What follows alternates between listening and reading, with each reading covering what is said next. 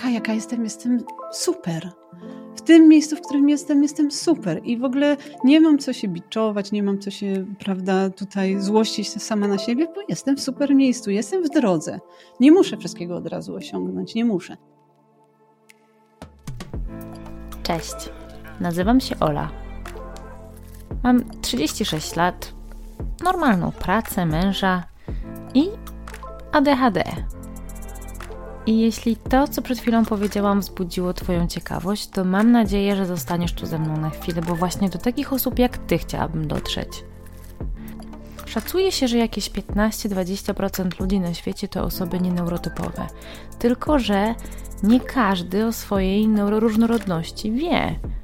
Jest cała masa kobiet, które od zawsze odczuwają pewien dyskomfort, tylko nie do końca wiedzą, jak go nazwać. I bez świadomości tego, co może być jego źródłem, szarpią się ze sobą i cierpią w milczeniu. Bo o ADHD czy szeroko pojętej neuroróżnorodności u kobiet mówi się zdecydowanie za mało. I bardzo chciałabym, żeby ten stan rzeczy zaczął się powoli zmieniać. No i właśnie dlatego tu jestem. Żeby podzielić się z Tobą moją historią i żeby dopuścić do głosu inne kobiety atypowe, z którymi będę tu rozmawiać. Dzisiaj więc historia mojej kolejnej gościni.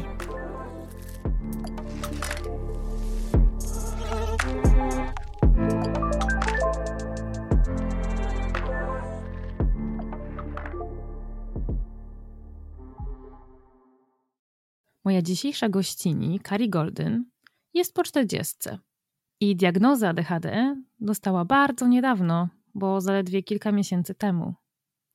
Jak to często w tego typu przypadkach bywa, oczywiście na ten trop naprowadziła ją diagnoza jej syna. I co ciekawe, Kari ten moment traktuje jak jeden z najpiękniejszych prezentów od życia. I muszę przyznać, że sposób, w jaki o tym mówi, jest naprawdę inspirujący. Bo to prawda, że my tu często skupiamy się na trudnościach, jakie z naszą neuroróżnorodnością się wiążą. Kari natomiast próbuje przekuć te trudności w pozytywne doświadczenia i skupia się raczej na tym, jak wykorzystać to, co neuroróżnorodność nam daje. I jak usłyszycie, całkiem nieźle jej to wychodzi. Kari z wykształcenia jest magistrą biologii. Od 19 lat pracuje natomiast w branży marketingowej jako strateżka marki, copywriterka i edukatorka. Od lat jest też współwłaścicielką marki Łupa, której misją jest zmiana polskiego marketingu i wprowadzenie do biznesu odrobiny empatii. Tym, którzy chcą od swojego biznesu czegoś więcej niż tylko zarabianie pieniędzy, Łupa pomaga budować i rozwijać emocjonalnie angażujące marki. Z Kari rozmawiamy tu innymi o tej empatii właśnie i o tym, czy może ona być obecna w biznesie, a także o tym, czy marketing kłamie. Ale pojawia się też temat tego, jak pokochać wszystkie pojawiające się w nas emocje, temat samotności, dysforii emocjonalnej i tego, jak dopiero pokochanie siebie z całym dobrodziejstwem inwentarza pozwala nam zdjąć oczekiwania wobec tego, co mogą nam dać inni.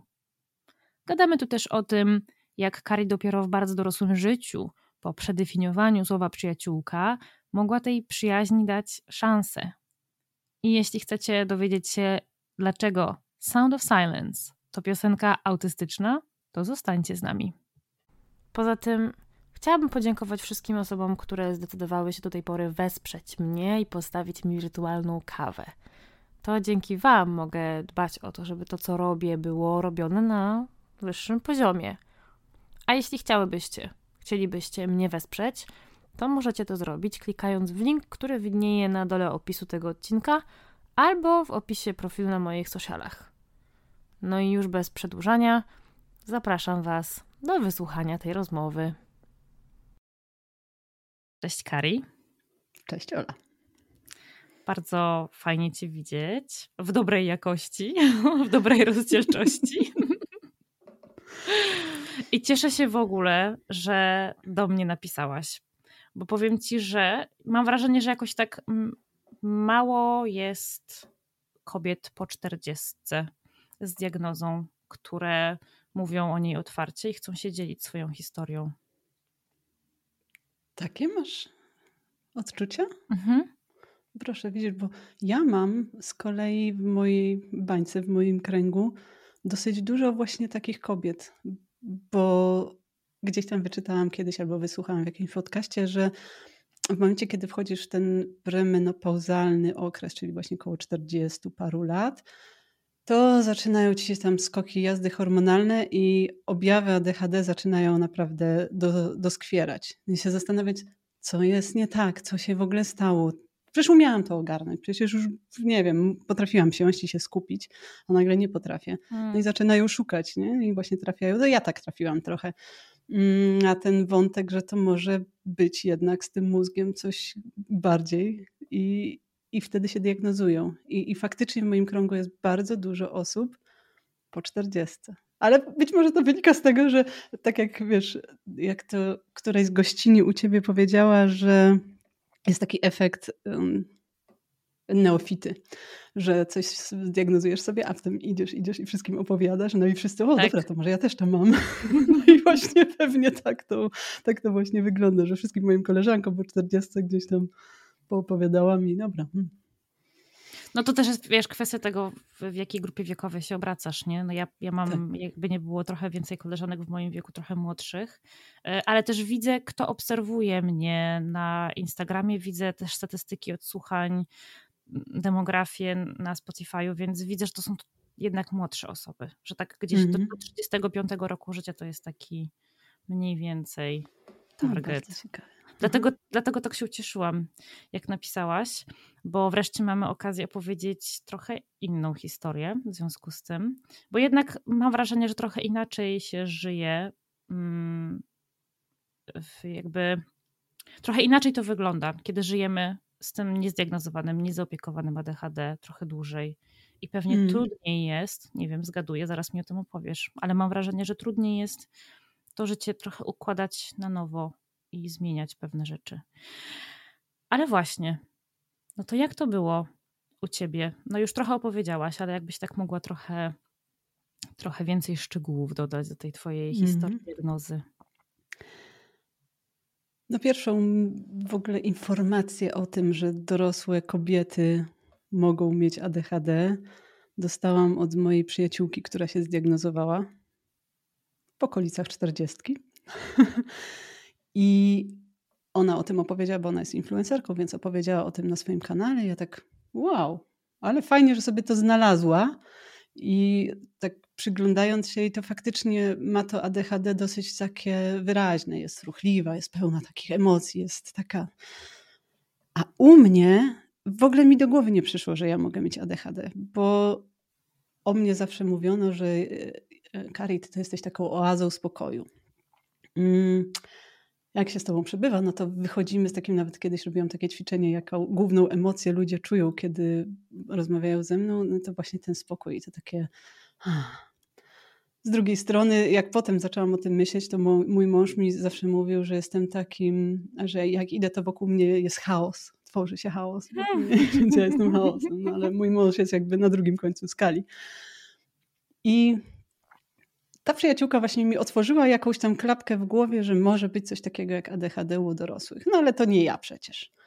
No i potem hmm, poszłam na diagnozę mojego starszego syna odnośnie dysleksji i tam różne rzeczy inne. No i pani psycholożka mi zasugerowała, że on może mieć też ADHD, żeby go pod tym kątem zbadać. No i ja już wtedy miałam dwie klapki otworzone, ponieważ zaczęłam czytać o tym ADHD u generalnie o ADHD, o całym tym temacie. No, ale hiperfokus, nie? Czytam wszystko, co jest, odsłucham wszystko, co jest ADHD. I okazało się, że ADHD nie bierze się znikąd, że gdzieś tam warto poszukać w genach. No i zaczęłam szukać, zaczęłam czytać coraz bardziej i stwierdziłam, kurna, ja chyba to normalnie mam. Zwłaszcza właśnie teraz, tak jak mówiłam, że nagle wszystkie rzeczy związane ze skupieniem, z jakimiś takimi, z robieniem rzeczy, zaczęły być bardzo trudne. Zaczęły mi się rozsypywać w ogóle y, dzień i, i moje takie ogarnięcie i, i zaczęło to się rozwalać. No i, no i tak właśnie to wyglądało. Zaczęłam czytać, zaczęłam kopać. Totalny hiperfokus na ADHD. Dotarłam no, do jakichś takich badań naprawdę tak. E, dzisiaj słuchałam mm, Twojego wywiadu z tą dziewczyną od jogi. Bardzo przepraszam, nie pamiętam imion, nie jestem w stanie ogarnąć. Agata, dziękuję. I ona powiedziała o tym muszczku, że tak. To ja dotarłam do badań, jakiś taki doktor coś tam napisał, że wśród osób z ADHD jest statystycznie mniejszy ten móżdżek i jakieś tam mniejsze rozwinięcie, więc sobie wtedy gdzieś tam połączyłam, że to, że ja od sześciu czy siedmiu już teraz lat praktykuję jogę, to w ogóle mi pozwoliło to ogarnąć, ponieważ na początek jak przyszłam na jogę, to ja nie byłam w stanie zrobić takiej pozycji balansującej jakiegoś drzewa, czyli stanąć na nodze tak. i podnieść drugą nogę i, i ustać przez dłużej niż, nie wiem, 15 sekund. Natomiast po tym 6-7 latach ja już jestem w stanie zrobić drzewo i ustać tak, nie wiem, z półtora minuty, nie? Mhm. Tak, mnie też zawsze te problemy z, z utrzymaniem równowagi zastanawiały. Tak, tak, przechodzić przez y, pień, pieńki, jak y, wszystkie dzieciaki biegły przez pięć drzewa, a ja gdzieś tam, prawda, balansowałam, żeby tylko nie spaść. Mhm. I, I takie różne, całe życie mi to towarzyszyło, to właśnie wtedy, wtedy tak, wow, ADHD, to też jest ADHD. I to, że ta yoga gdzieś tam mi ten balans wyrównała, wyćwiczyła, no to też prawdopodobnie było pomocne w tym takim uziemieniu emocjonalnym. I to mnie tak właśnie ucieszyło. I wracając do diagnozy, zdiagnozowałam, zdiagnozowałam to moje dziecko faktycznie na ADHD. Zdiagnozowałam sama siebie, ale stwierdziłam, że ja właściwie to nie muszę iść na diagnozę taką do psychiatry, no bo nie potrzebuję, bo mam wszystko ogarnięte. Prawda? Znalazłam sobie tą jogę, ja mam wszystko działam od wielu lat na kalendarzu, na notatkach, na przypominajkach. Mam to wszystko bardzo tak, wiesz, ułożone, bo oczywiście jestem, jestem z tych ADHD-ówek, które, żeby tylko się nie spóźnić albo że czegoś nie zapomnieć, to mają 15 różnych przypomnień tak. i, i, rzeczy dookoła. Więc miałam to organizację, dobra, nie potrzebuję tego w ogóle iść do psychiatry, nie potrzebuję się wspierać lekami. No ale jak mówiłam, właśnie ten premenopauzalny mój okres zaczął się tam pogłębiać i, i tak stwierdziłam, kurczę, no, no nie wiem, nie wiem. I od koleżanki jednej dostałam na spróbę Medikinet. No i tak jak to właśnie bywa, wiele razy słyszałyśmy tę historię, wzięłam ten Medikinet i nagle w mojej głowie nastała cisza, moje rzeczy zaczęły się robić. Ja po prostu otworzyłam mój dokument i napisałam to, co miałam napisać. I to było takie wow! Odzyskałam moją głowę, odzyskałam moją sprawczość. No i wtedy poszłam. Poszłam na diagnozę, dostałam, dostałam już jakby poszłam zupełnie z miejsca mówiąc tej mojej pani psychiatrze, wie pani co, no, ja tutaj już chodziłam z tym tematem pół roku, tutaj mam moją diwę i ona tak ze, ze mną porozmawiała, mówi, no tak, no, tu nie ma jakby co się dużo zastanawiać. Więc była to taka dosyć szybka i konkretna diagnoza. A leczyłaś się wcześniej, ci... przepraszam, no? leczyłaś się wcześniej psychiatrycznie? Nie. Ja tak patrząc na moje życie jakby z lotu ptaka, myślę, że powinnam chyba mhm. gdzieś w którym miejscu, bo y, obiektywnie, no to znaczy, ja miałam bardzo, ja, ja to odbieram przynajmniej, taką sobie historię opowiem. Miałam bardzo szczęśliwe życie, bardzo szczęśliwe w ogóle dzieciństwo i tak dalej. Natomiast um, obiektywnie rzecz biorąc, miałam e, tatę alkoholika, który tam e, przemoc stosował wobec mojej mamy, więc jakieś tam pewnie traumy gdzieś tam we mnie się działy. I miałam to moje ADHD, które objawiało się między innymi, to jest główny, myślę, u mnie taki objaw bardzo wysoką wrażliwością emocjonalną, więc skakałam od euforii po jakieś takie smutki, doły. Okres dojrzewania to była jakaś masakra. Um, tak. Tak się śmieję, I... bo mogę ci przybić piątkę w tym temacie. Tak. Mhm. No właśnie. To, to, jest, to jest miejsce, do którego nie chciałabym wrócić. O, Są różne, nigdy tak, są różne okresy i, i wszystkie lubię, ale to jedno. No, no. No i jakby miałam przez chwilę, bo miałam właśnie w tym okresie dojrzewania, miałam nawet próbę samobójczą, ponieważ wymyśliłam sobie, że jest ciekawe, że jak odbiorę sobie życie, to wyląduję w takiej krainie, którą sobie wymyśliłam w głowie, ja wtedy w RPG grałam, no i tam będzie mi lepiej. No i tak, z takim jakby myślą, bez, bez żadnych takich e, innych, świadomych, bo być może gdzieś tam w podświadomości coś było. Nie? Tak tam sobie mm, z moim ówczesnym chłopakiem wymyśliliśmy taką, taki scenariusz, wzięliśmy te tabletki, nie wyszło. No ale potem e, po tej próbie samobójczej zostałam gdzieś tam zapisana na taką terapię grupową, więc to było jedyne w moim życiu zetknięcie się z terapią. Bardzo, bardzo mi się to podobało, bo to było właśnie dwie psycholożki świetne i się z nimi zaprzyjaźniłam i pewnie ten kontakt z nimi sprawił, że potem chciałam iść bardzo długo na psychologię. Mm. To też takie ADHD-owe, bo chciałam iść na psychologię i nawet już Zmieniłam, bo ja byłam w matwizie, więc zmieniłam sobie na maturze matematykę na biologię, której to biologii w ogóle prawie nie miałam, tylko w pierwszej klasie miałam tą biologię, ale zmieniłam na biologię, bo biologia była potrzebna, żeby mhm. zdać na psychologię egzamin. No i uczyłam się tej biologii przez rok, żeby się w ogóle nauczyć cokolwiek, bo miałam właśnie tylko w pierwszej klasie. Uczyłam się, nauczyłam się, zdałam tą maturę super i, i nie złożyłam tych papierów na psychologię, ponieważ nie wiem, coś mi się odwiedziało. Coś, coś tam było, chyba zmienili, że było biologia i chemia na biologię i fizykę, a ja się tej fizyki przestraszyłam. Nie wiem, coś stwierdziłam, dobra, nie, nie, nie zdaję. Zdaję na weterynarię. No i poszłam na weterynarię y, do dziekanatu, składałam papiery, a pani mi powiedziała, że no nie może mi przyjąć tego oświadczenia od lekarza, bo tam jest napisane, że ja mam tam wadę wzroku i z wadą wzroku jest zakreślone było kółeczko, nie, że wszystkie może te zawody wykonywać, tylko takie, które nie wymagają dobrego wzroku. Ja się pytam, no ale czy weterynaria wymaga dobrego wzroku? No, no nie, ale powinno być zakreślone to drugie. Ja mówię, co ja sobie zakreślę? A ta pani mi się powiedziała, nie, nie, nie, ale jak już pani będzie szła z powrotem do tego lekarza, to proszę zrobić takie, takie, takie, takie, takie testy. No i to mnie zniechęciło totalnie. No dobra, to ja nie wskładam na weterynarię Oczywiście. papierów i złożyłam na biologię i w ogóle nigdy w życiu nie przypuszczałam, że będę w jakikolwiek sposób szła w stronę biologii, ale złożyłam na tę biologię, no i skończyłam pięcioletnie studia biologii. Uwielbiam te studia, to był w ogóle jeden z lepszych, nie wiem, przypadków, nie przypadków w moim życiu, bo dały mi taką fajną bazę, pozwoliły mi ogarnąć tą moją całą emocjonalność w takie ramy dystansu. Mhm. Pozwoliły mi spojrzeć na to, ja jestem tylko mgnieniem w tej całej 4-6 miliardowej historii Ziemi.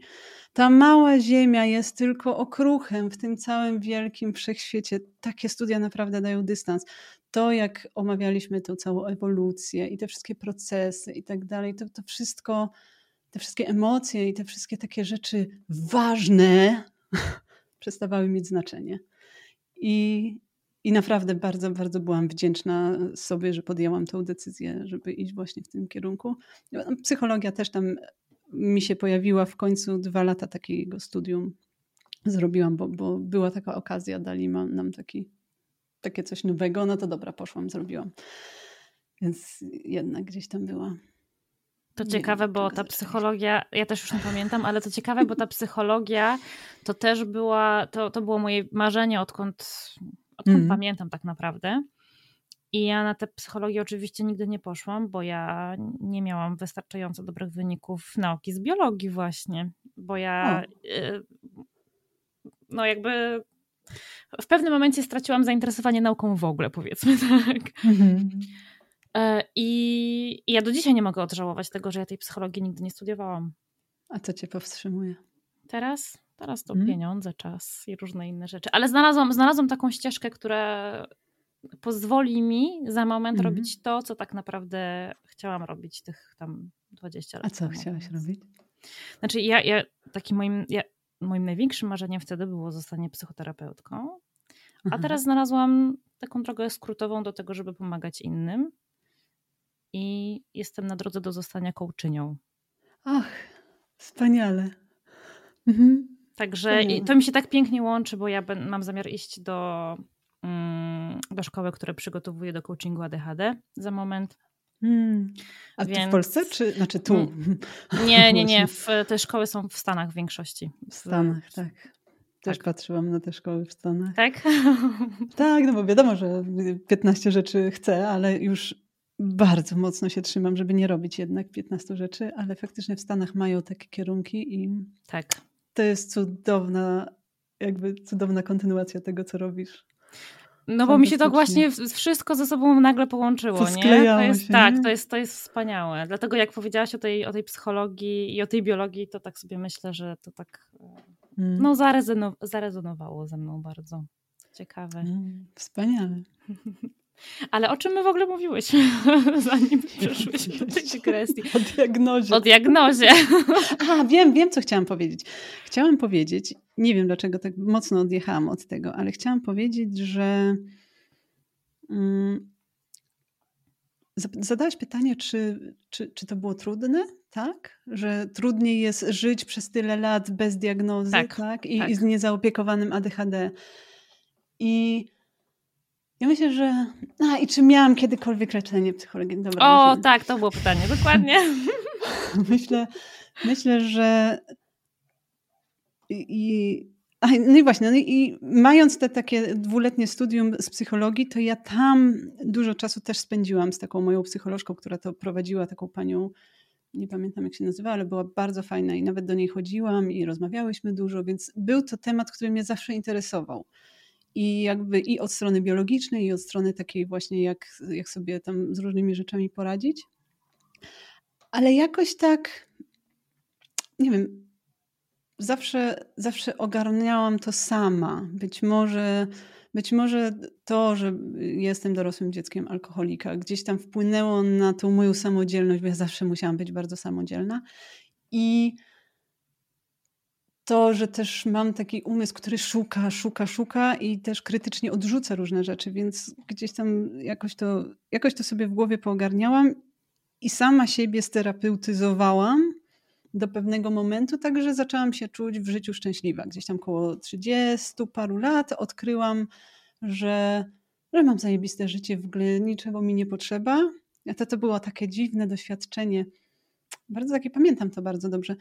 Było tak, że to musiało być dawniej niż 10 lat temu, bo jeszcze dzieci nie miałam. Usiadłam raz na kanapie w domu i miałam takie przemożne poczucie, kurczę, za 10 minut umrę.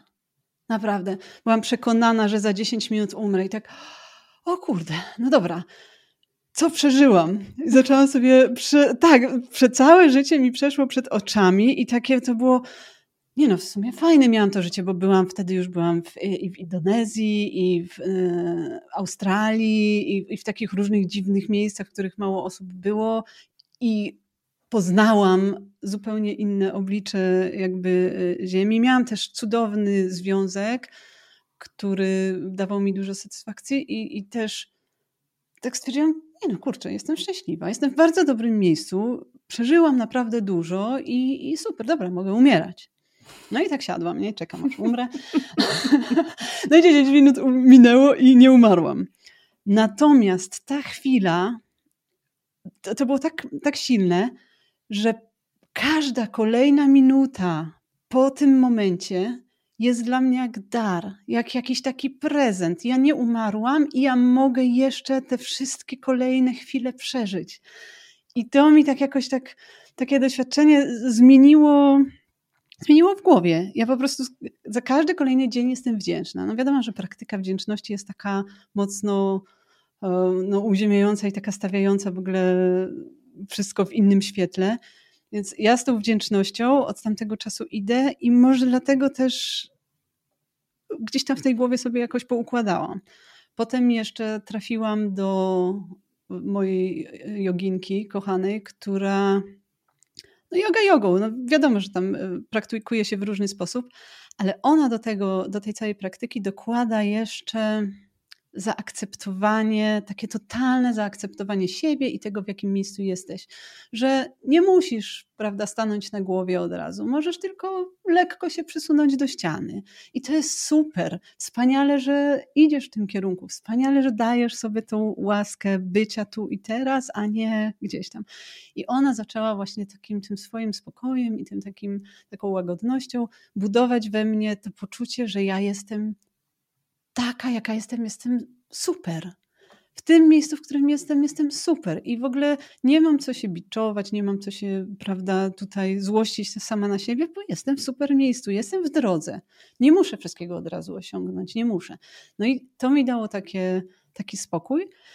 A potem, jakieś tam, nie wiem, 3-4 lata temu, trafiłam do coacha biznesowego i w ogóle do takiej grupy coachingowej, w której natrafiłam na taki, takie coś, co się nazywa Power Triangle i to jest taki trójkąt. Na jednym końcu tego trójkąta jest przekonanie, na drugim, na, dru na kolejnym jest akcja, a na trzecim rezultat. I chodzi o to, że nasze, przekona nasze przekonania mm, nasze przekonania sprawiają, że podejmujemy jakieś akcje, jakieś działania. Te działania powodują jakieś rezultaty i te rezultaty potwierdzają nasze przekonania i koło się zamyka, czy jakby tak. trójkąt.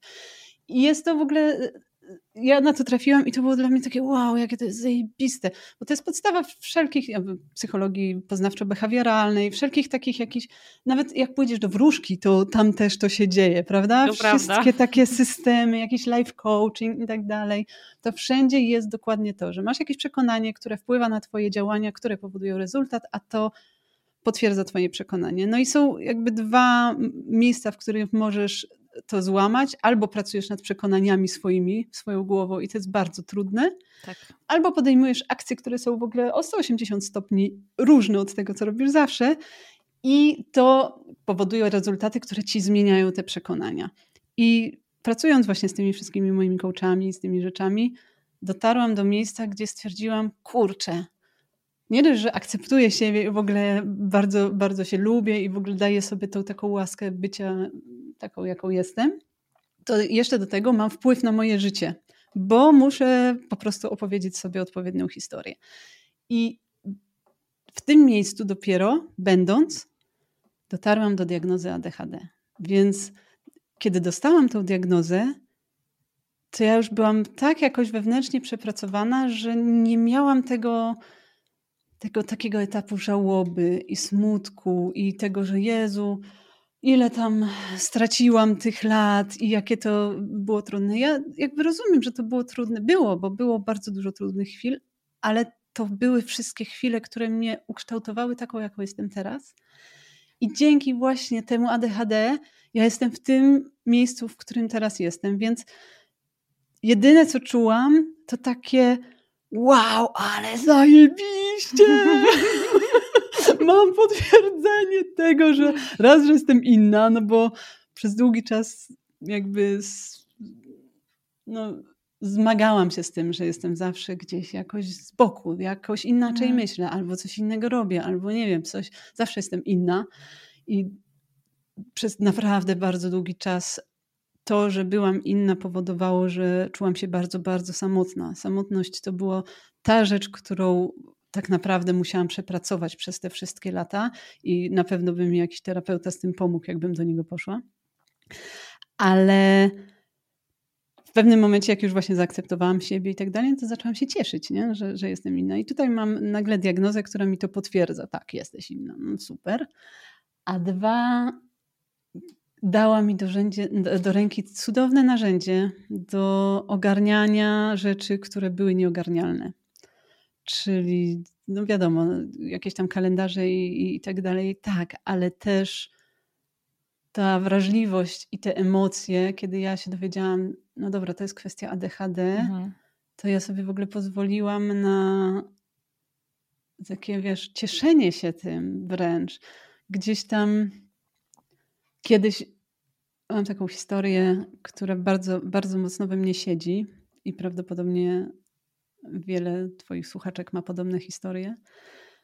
Byłam w drugiej klasie podstawówki i ja byłam wtedy w klasie sportowej i mieliśmy trenera, który to trener zachorował. Więc naszą grupę dziewczyn przejęła trenerka od chłopaków i bardzo taki trudny trening nas zrobiła. Ja gdzieś tam na tym treningu odpadłam. Nie wiem dlaczego, jakoś tam gorzej się poczułam, czy coś odpadłam. I potem na lekcji wychowawczej, także z tą trenerką, trenerka kazała mi wstać i zaczęła na mnie w ogóle krzyczeć. że ja w ogóle się tam mam wziąć w garść i w ogóle zacząć pracować i coś tam. No i ja się rozpłakałam na środku tej klasy. Stałam i płakałam i, i tak bardzo nie chciałam płakać, ale ciągle płakałam, a ona do mnie mówi, no przestań się w końcu mazać, co to coś tam, jakaś beksa, coś tam. No ja wiesz, tam stoję i całą sobą błagam siebie, przestań już płakać, przestań, przestań.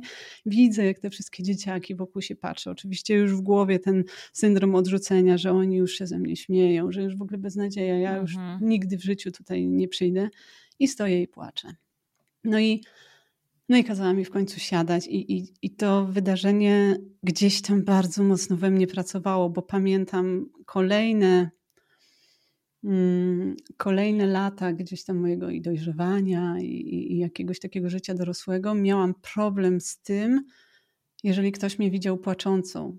Ja bardzo nie chciałam a, a, a, jeszcze większy problem miałam, jeżeli ktoś mnie widział płacącą i na to nie zareagował, czyli na przykład nie podszedł mnie, nie przytulił, albo nie mhm. zwrócił na to uwagi. Czyli ja od razu się czułam totalnie odrzucona i totalnie, o matko, jakie to straszne. Mm.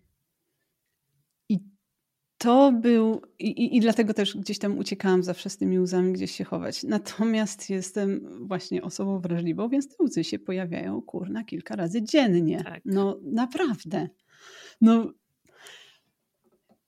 I cały ten proces tego, gdzie doszłam do tego, że tak naprawdę to jesteśmy tym, co sobie opowiadamy w głowie, przyniósł mi taką ulgę właśnie w tym zakresie największą, bo choćby wczoraj jechałam do, jechałam zawieźć dzieci do szkoły, zawiozłam dzieci do szkoły, wracając włączyłam sobie moją ulubioną listę na Spotify, on mi tam wybiera mm, losowo i wrzucił mi jakiś kawałek Chyba Sound of Silence.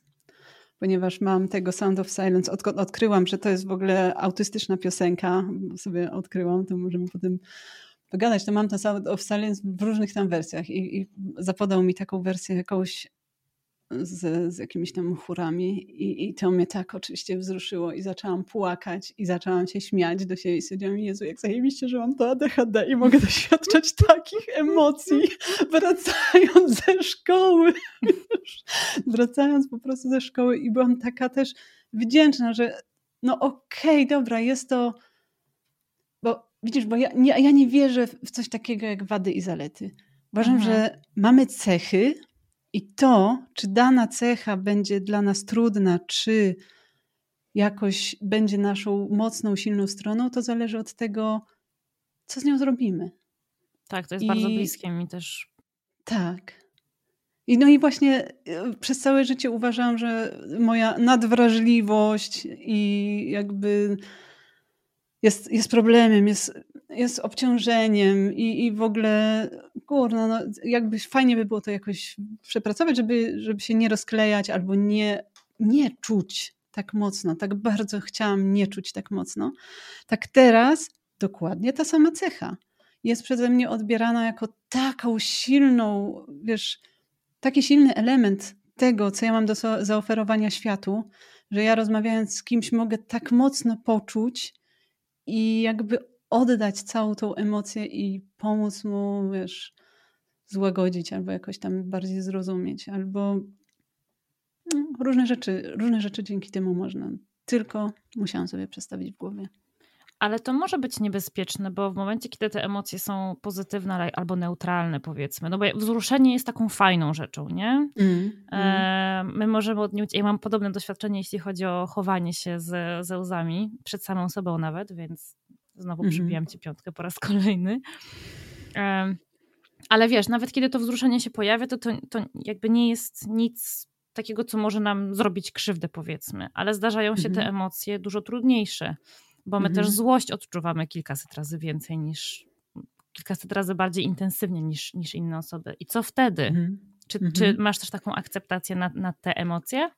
Tak, mam akceptację, znaczy mam jedną zasadę, którą wypracowałam sobie gdzieś tam, nie wiem kiedy już nawet, ale bardzo, bardzo mocno jej się trzymam, że jeżeli coś mnie ze złości, albo coś mnie wkurzy, albo coś w ogóle takiego się zadzieje, to cokolwiek chcę tym zrobić, to robię to następnego dnia.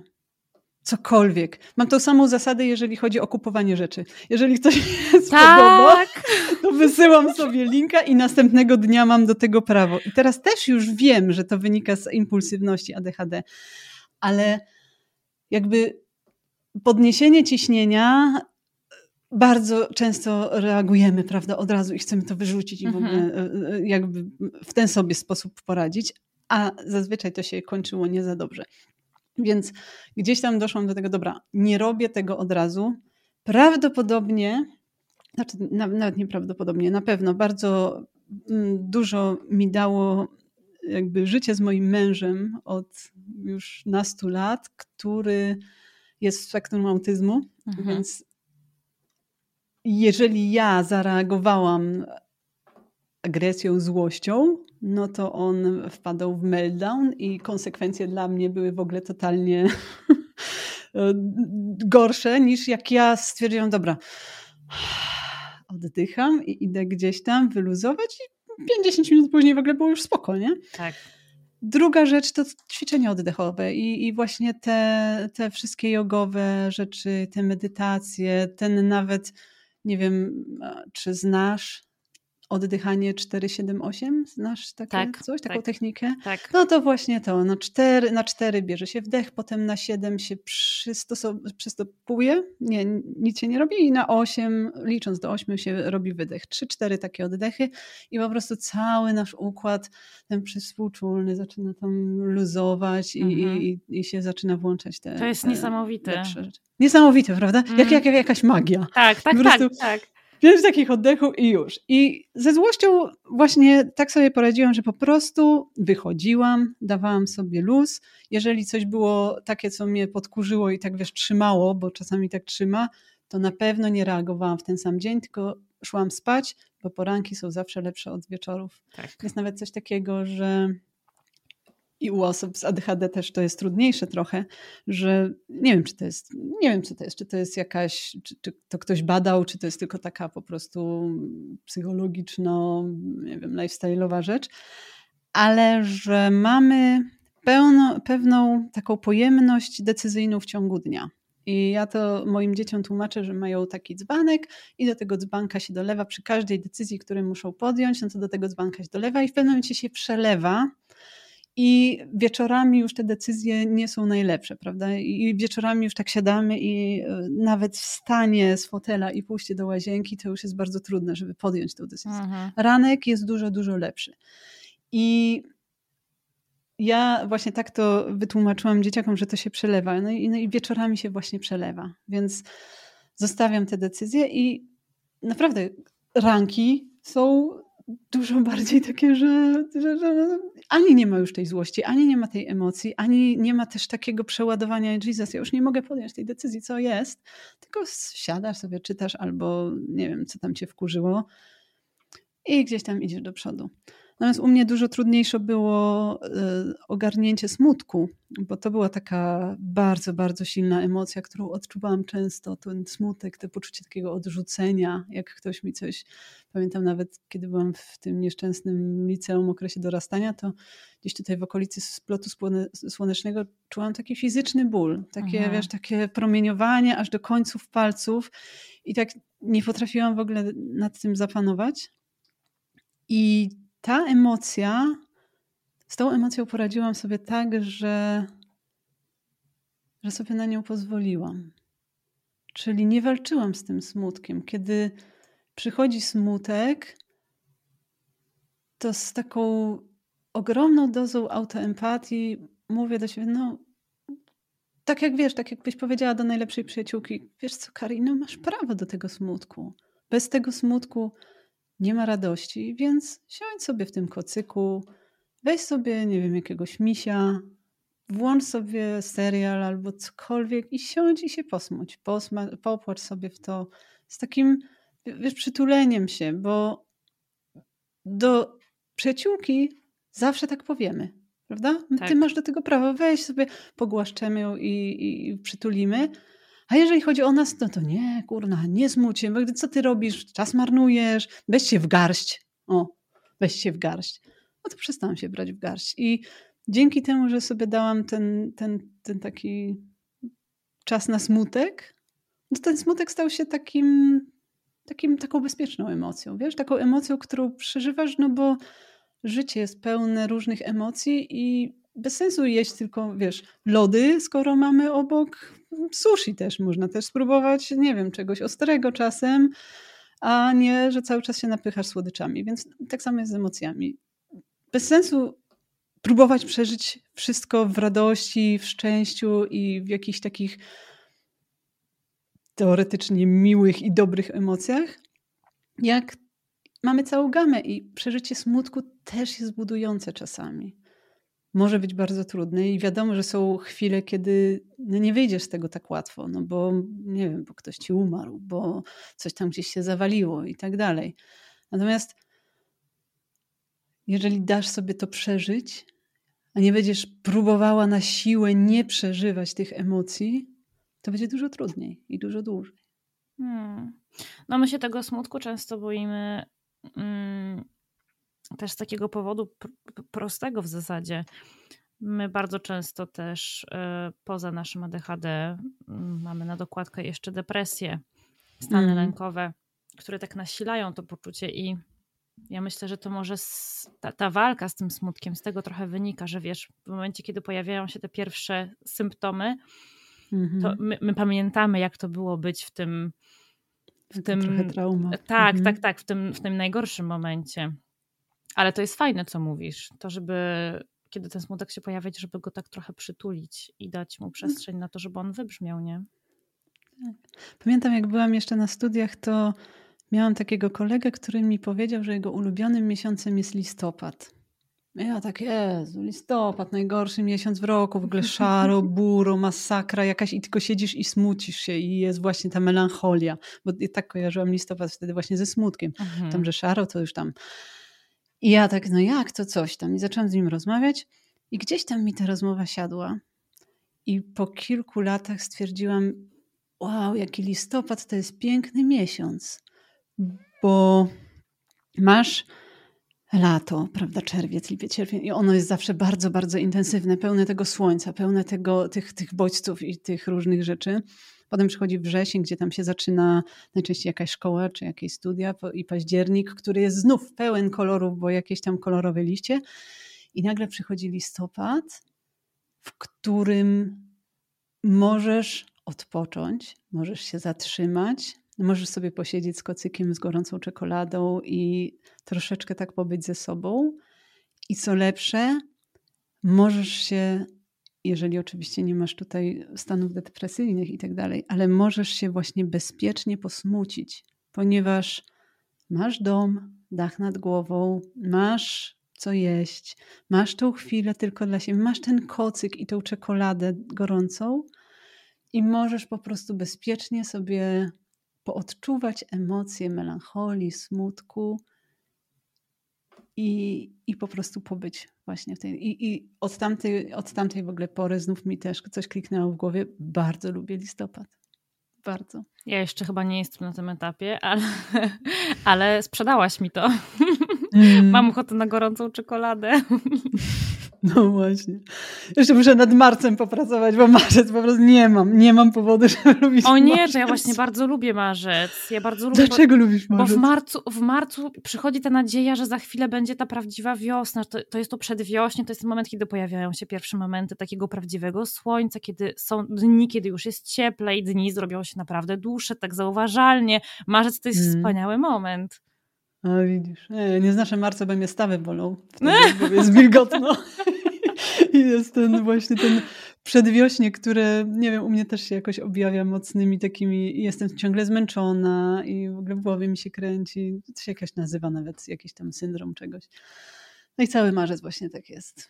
To ja tak, Ale... mam, to ja tak mam gdzieś w lutym, powiedzmy, właśnie teraz. Teraz mam bardzo trudny moment. Ja na przykład, w, słuchaj, poszłam spać wczoraj o 21.30, spałam do godziny 8 i ja jestem, ja jestem ciągle zmęczona. Wow. Hmm? Może tak, brak światła, nie? Tak mi się wydaje, że to jest ten moment, kiedy już po prostu za długo tego słońca nie było. Znaczy, nie mam co narzekać, bo jak tak patrzę na to, co ludzie postują w Polsce, to u nas jest całkiem nieźle. To słońce trochę, tak? trochę, trochę go widać Ale wiesz, to nie jest to samo, nie? To nie Dzisiaj trochę wyszło, ale... A powiem Ci, że a, a propos chodzenia spać, to wczoraj miałam taki moment, że stwierdziłam, ach kurczę, ADHD przyjmuję Cię z wszystkimi dobrymi i złymi, i złymi rzeczami, bo mm, mam coś takiego, że bardzo się staram dbać o to, żeby przespać chociaż te 7 godzin. Mhm. I codziennie rano gdzieś tam wstaję o wpół do siódmej ze względu na to, że muszę dzieci pozawozić i w ogóle mam taki plan, żeby wstawać o szóstej, bo wtedy dzień będzie super. No do, dotarłam na razie do wpół do siódmej. Mm, Natomiast, żeby wstawać o szóstej, no to, to nie jest tak, że sobie nastawisz budzik na szóstą i będziesz wstawać, tylko musisz wcześniej chodzić spać. No Tak. więc plan jest właśnie taki, żebym chodziła spać o 23, bo jeszcze tam rok czy dwa lata temu to chodziłam spać o drugiej. No i gdzieś tam zaczęłam przesuwać sobie tę granicę i tak jak czasami, e, nie wiem, jeszcze kilka lat temu miałam coś takiego, że jak za dużo alkoholu wypiłam wieczorem, to tak już, już tak stwierdziłam, kurna, dobra, ten alkohol, po co ja go w ogóle piłam, rano się będę źle- czuła i tak dalej, miałam wyrzut sumienia. Tak potem gdzieś ten alkohol zniknął bardziej z mojego życia, to teraz mam takie wyrzuty sumienia, jak siedzę do, do jakiejś późnej godziny i rano będę nieprzytomna.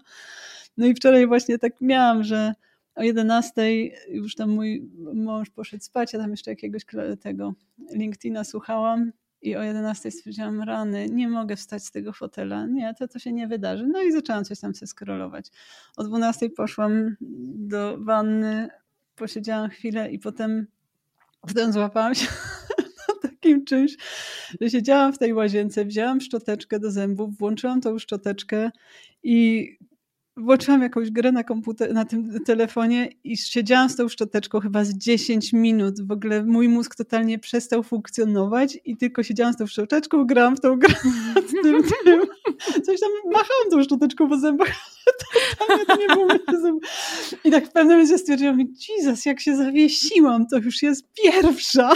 No i może Mm. wyłączę tą szczoteczkę, wyłączę tą grę, bo mam coś takiego, to też sobie znalazłam jakiś taki mm, coping mechanizm, jak to jest po polsku, mm, jakieś takie strategie na radzenie sobie, że mam taką jakąś bardzo, bardzo prostą grę w telefonie, bo ja bardzo dużo w moim życiu grałam w gry generalnie.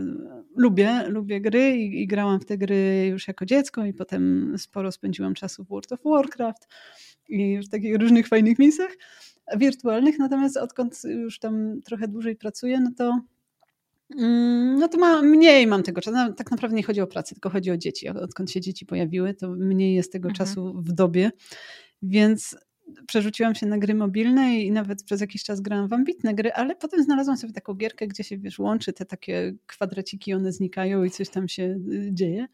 I odkryłam, że jest to totalny reset dla mojego mózgu. Jest to cudowna rzecz, kiedy ja jestem przeładowana, jakieś emocje, jakieś w ogóle rzeczy trudne, albo na przykład zrobiłam jakąś trudną rzecz w pracy i mi ciągle tam buzuje i ta gonitwa myśli i te Mhm. chomiki, wiesz, napitalające w tych karuzelkach, to ja biorę taką grę i po prostu pykam to bezmyślnie i w ogóle tak ten i mój mózg zaczyna się uspokajać. Taki jak, nie wiem, rodzaj medytacji. Po prostu tak, tak, tak luzuje. No i właśnie pod koniec dnia czasami taką grą sobie zupełnie... Kiedyś, powie, kiedyś powiedziałabym o tym guilty pleasure. Teraz jakby wiedząc to, co wiem, jest to dla mnie po prostu taki, taki jakby... Po prostu nie wiem, pleasure. po prostu Bez pleasure, guilty. dokładnie. Mm. Taki, taki, tak, taki oddech, tak jak się wiesz, pracujesz, pracujesz i potem wstajesz, idziesz się przejść, żeby, żeby twoje ciało wróciło do równowagi. No to tak jak właśnie to jest mój, moja równowaga. Tylko właśnie czasem jest ten taki zawias i kurna, pierwsza, dobra, idź już spać dziewczyna. Ale czy ty naturalnie byłaś sobą bardziej i po prostu się zmusiłaś do tego, żeby się przestawić na wcześniejsze wstawanie, czy jak to było? To jest ciekawe pytanie i ciężko mi na nie odpowiedzieć, wiesz, bo, bo ja gdzieś tam już na studiach odkryłam, jak się uczyłam na ostatnią chwilę do egzaminów, to na studiach odkryłam, że ja najlepiej przyswajam wiedzę, kiedy wstanę sobie o 5 rano i od tej 5 rano do, nie wiem, 9 jest jakoś tak efektywny mój mózg, że potrafi bardzo dużo w tym czasie ogarnąć. I jest to po prostu mój jakiś taki, nie wiem, pik y, performance'u, deep work, wszystko wtedy działa. Mój mózg po prostu jest super zajebisty. Natomiast naturalnie ja uwielbiam siedzieć w nocy do drugiej, trzeciej. I cały ten mój performance zostaje przespany. Znaczy na studiach nie, na studiach siedziałam do drugiej, trzeciej i wstawiałam o piątej, nie? Tak, wiadomo. Żeby się nauczyć, no wiadomo, nie? Natomiast właśnie to odkryłam i jakby kiedy jeszcze moje dzieciaki miały na dziewiątą do szkoły, no to siedziałam do tej pierwszej, drugiej i jakby odpuszczałam ten e, mocny jakby czas działania mojego mózgu i wracałam do niego tylko wtedy, kiedy musiałam już coś zrobić, deadline się zbliżał na ostatnią chwilę, no to wtedy stawałam, robiłam i faktycznie zawsze działało. Natomiast teraz jak chodzę spać wcześniej i wstaję wcześniej, to nie mam potrzeby już siedzenia do, do tych godzin późnych. Mhm.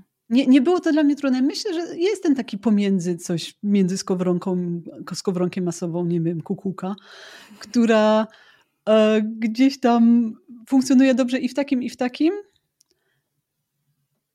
Ja myślę, że jakby zdrowsze, w moim życiu jest zdrowsze to, jak wstaję rano i, i chodzę spać wieczorem. Natomiast tak jak właśnie czasami e, lubimy, nie wiem, zjeść ciastko po północy albo wypić to, nie wiem, pół butelki wina, to tak samo ja czasami lubię po prostu nie spać do pierwszej.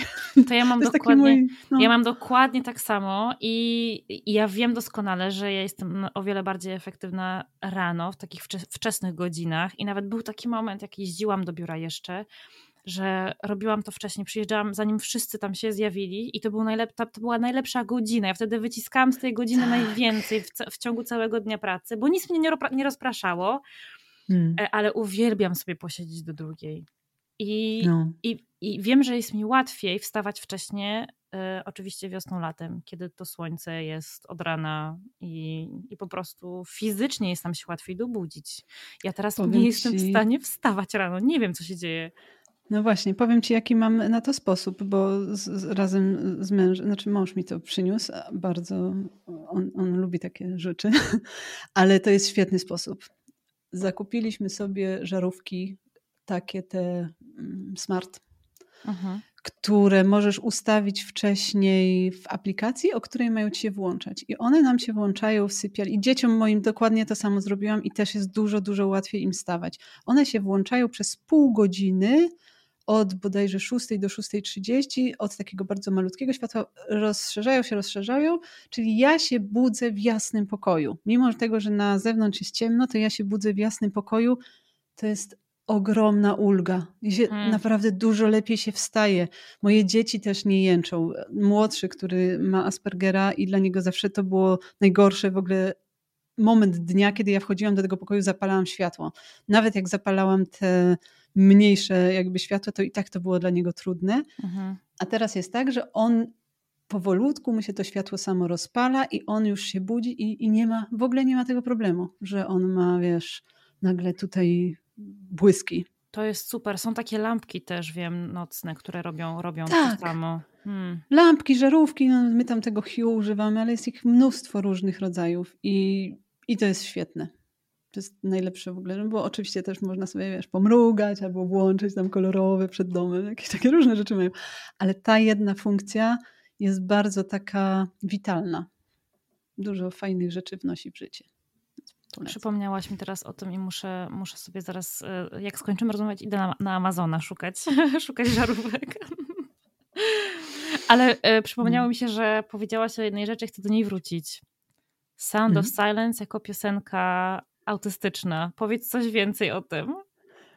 To jest tak, że kiedyś jechałam sobie właśnie samochodem, gdzieś tam mi się to włączyło Sound of Silence i zaczęłam słuchać słów. No wiadomo, gdzieś tam się zna słowa, nawet może zaśpiewać um, razem z tym y, wykonawcą. Chociaż nie wiem, czy tak masz. Nie, powiedz, jak ci się, jak, jak ci się uczy słów piosenek? Mm, o, dobre pytanie. Kurczę. Wiesz co, chyba zawsze miałam z tym problem, że ja potrafię słuchać e, oczywiście, jak to ADHD-owcy często, na repicie jednej piosenki przez, wiesz, godzinami, tak. ale to wcale nie znaczy, że ja zapamiętam słowa piosenki i że będę w stanie je odśpiewać. Tak, Niesamowite, prawda? Ja, ja to odkryłam. Ogóle, rzeczywiście, no. teraz tak sobie pomyślałam, faktycznie. Bo ja to zauważyłam tą różnicę, bo ja jak byłam w drugiej ciąży, to bardzo chciałam mojemu dziecku śpiewać kołysankę mm, Prońko. Nie pamiętam jak ona coś tam kołysanka, śliczna kołysanka. Bardzo ładna piosenka. No i wydrukowałam sobie tekst.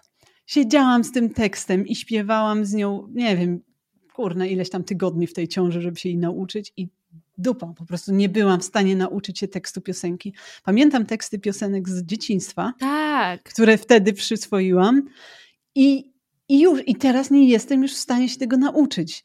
Natomiast mój mąż mm, każdą jedną kurna zna. Co jedziemy w radio, coś wiesz, losowo wybrana piosenka, to on zna te słowa i to zna tak, że możesz wyłączyć, a on powtórzy dalej, co tam mhm. będzie. Po prostu tak to tam gdzieś siedzi. Niesamowita jest różnica w ogóle. Ja z fascynacją ogromną, bo po tym, jak się zdiagnozowałam na ADHD, to do psycholożki trafił mój młodszy syn, który miał meltdowny i poszedł właśnie na diagnozę zespołu Aspergera, dostał. Jeszcze dostał, to jest ciekawe, bo jeszcze w zeszłym roku dostał zespół Aspergera, w tym już chyba by dostał spektrum autyzmu, Dokładnie, bo tak. u nas tak w Polsce gdzieś tam tak, tak się... Tak, nie, mam nadzieję, że nie będę musiała przechodzić tego jeszcze raz, żeby mu tam zmienili. No. Bo to jest jedna rzecz, która prokrastynuje strasznie, bo muszę jeszcze kilka wizyt odbyć, żeby do szkoły go tam e, zapisać. Znaczy w sensie zanieść papiery. W każdym razie jak e, diagnozowałam mm, u niego, no to miałam ogromny hiperfokus na z kolei właśnie spektrum autyzmu i zaczęłam też oglądać te wszystkie rzeczy i, i, czytać i uczyć się i tak samo jak to ADHD, no to mi się zaczęły zderzać te wszystkie kulki. Mam tam kilka takich fajnych kont na Instagramie, gdzie są terapeutki albo psycholożki, które mają podwójną diagnozę i podchodzą do tego tak bardzo biologicznie, no bo ja jestem jakby gdzieś w tym mhm. zakresie, mnie to interesuje. I wyczytałam ostatnio, że spektrum autyzmu i ADHD mają od 50 do 70% tych samych genów, które jakby są obecne przy tych neuroróżnorodnościach, które determinują o te, tak. te neuroróżnorodności. Więc um, no więc właśnie o. No i wtedy jak już ten mój młodszy poszedł na tą diagnozę, ja się zaczęłam hiperfokusować i zaczęliśmy w ogóle rozumieć różne rzeczy, bo wtedy mój mąż też stwierdził, rany, przecież on jest taki sam jak ja, no to ja też gdzieś tam muszę to mieć. I mhm. zaczął y, kopać i czytać i w ogóle wszystko nagle zaczęło być jasne. I naprawdę nasz komfort życia się bardzo poprawił, kiedy zrozumieliśmy, dlaczego pewne rzeczy nas denerwują i co tam się w ogóle dzieje w tym mózgu i w tym organizmie. Ogromna ulga, więc mm. bardzo, bardzo polecam się diagnozować. Mm, I kiedyś właśnie jechałam sobie autem, włączył się ten Sound of Silence i tam było Flash of the Neon Lights, czyli uderza cię ten blask świateł, a potem było, że ci ludzie stoją i mają niewypowiedziane myśli, niewypowiedziane słowa, niewyśpiewane piosenki, wszystko to jest w nich, a jedyne co z nich wychodzi to ten dźwięk ciszy, ten sound of silence.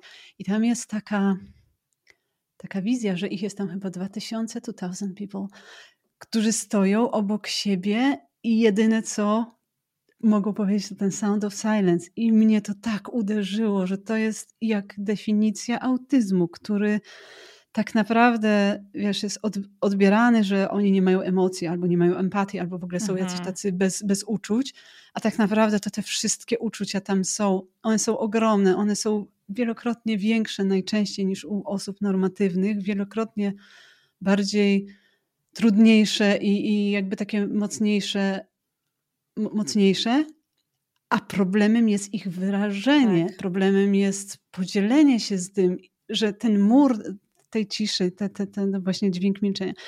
No i potem zaczęłam też e, czytać o tym Simonie i Garfunkelu, no i tak jak tak sobie poczytałam, nie wiem czy dotarłam do jakiegoś takiego oficjalnego stwierdzenia, że, że autystyk, ale wszystko co czytałam to mi się, wiesz, zgadzało, mhm. więc stwierdziłam, że kurczę, normalnie od autystyka dla autystyków piosenka jakoś tak bardzo mocno ze mną rezonuje, bo nie wiem dlaczego mam taki w sercu soft spot, mm, takie bardzo ciepłe miejsce dla, dla osób ze spektrum autyzmu. Bardzo dużo ich było w moim życiu, bo mhm. teraz jak się zorientowałam, jak tak. już wiesz, pokleiłam te kropki, no to mój tata był w, w spektrum. Mm, mój nie wiem, pierwszy chłopak, teraz mąż i syn i w ogóle bardzo jakby no, przyjaciółka właśnie też ta mm, nie, jedna, druga, naprawdę bardzo dużo mhm. osób, bardzo dużo osób w spektrum i, i jak do mnie właśnie dotarło, dlaczego no widzisz, teraz też zrozumiałam pewną rzecz, dlaczego ja tak do nich zawsze ciągnęłam, bo to było tak, że ja byłam zawsze, tak jak mówiłam, nie? że byłam zawsze samotna i byłam samotna, ponieważ nikt mnie nie rozumiał. Mhm.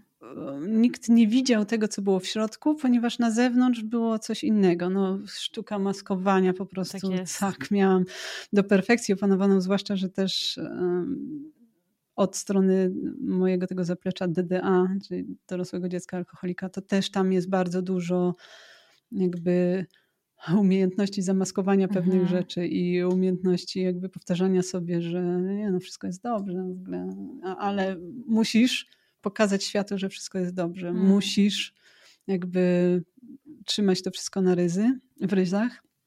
Mm. No i też właśnie moje ADHD też było bardzo jakby zamaskowane bardzo długi czas. Bo co się okazało w ogóle, że wbrew temu, co jakby myślałam i o sobie, i, o, i, i byłam odbierana, to ja także mam ten typ e, mieszany, czyli hiperaktywność ruchowa i no, w głowie na pewno, ale ruchowa też się tam zdarza.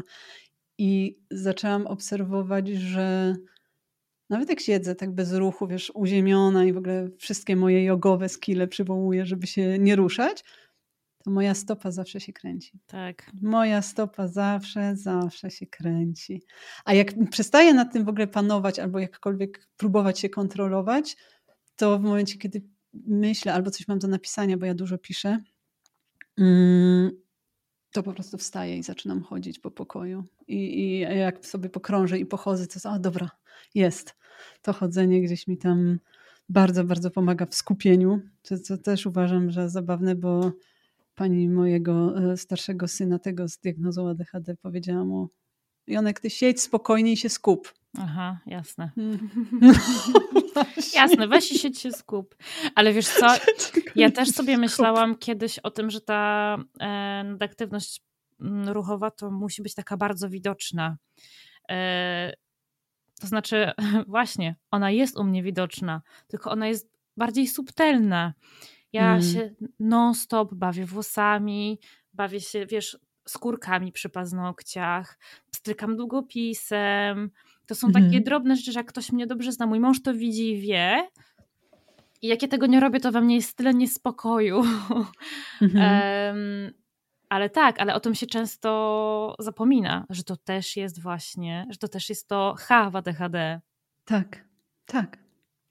Bo tam się pojawiły te ADD, prawda, przez jakiś czas, natomiast teraz też już się od tego odchodzi, no bo to H nie musi być widoczne. Dokładnie. Lata maskowania, lata wychowania, wiesz, bądź grzeczna, bądź miła, bądź dzielna.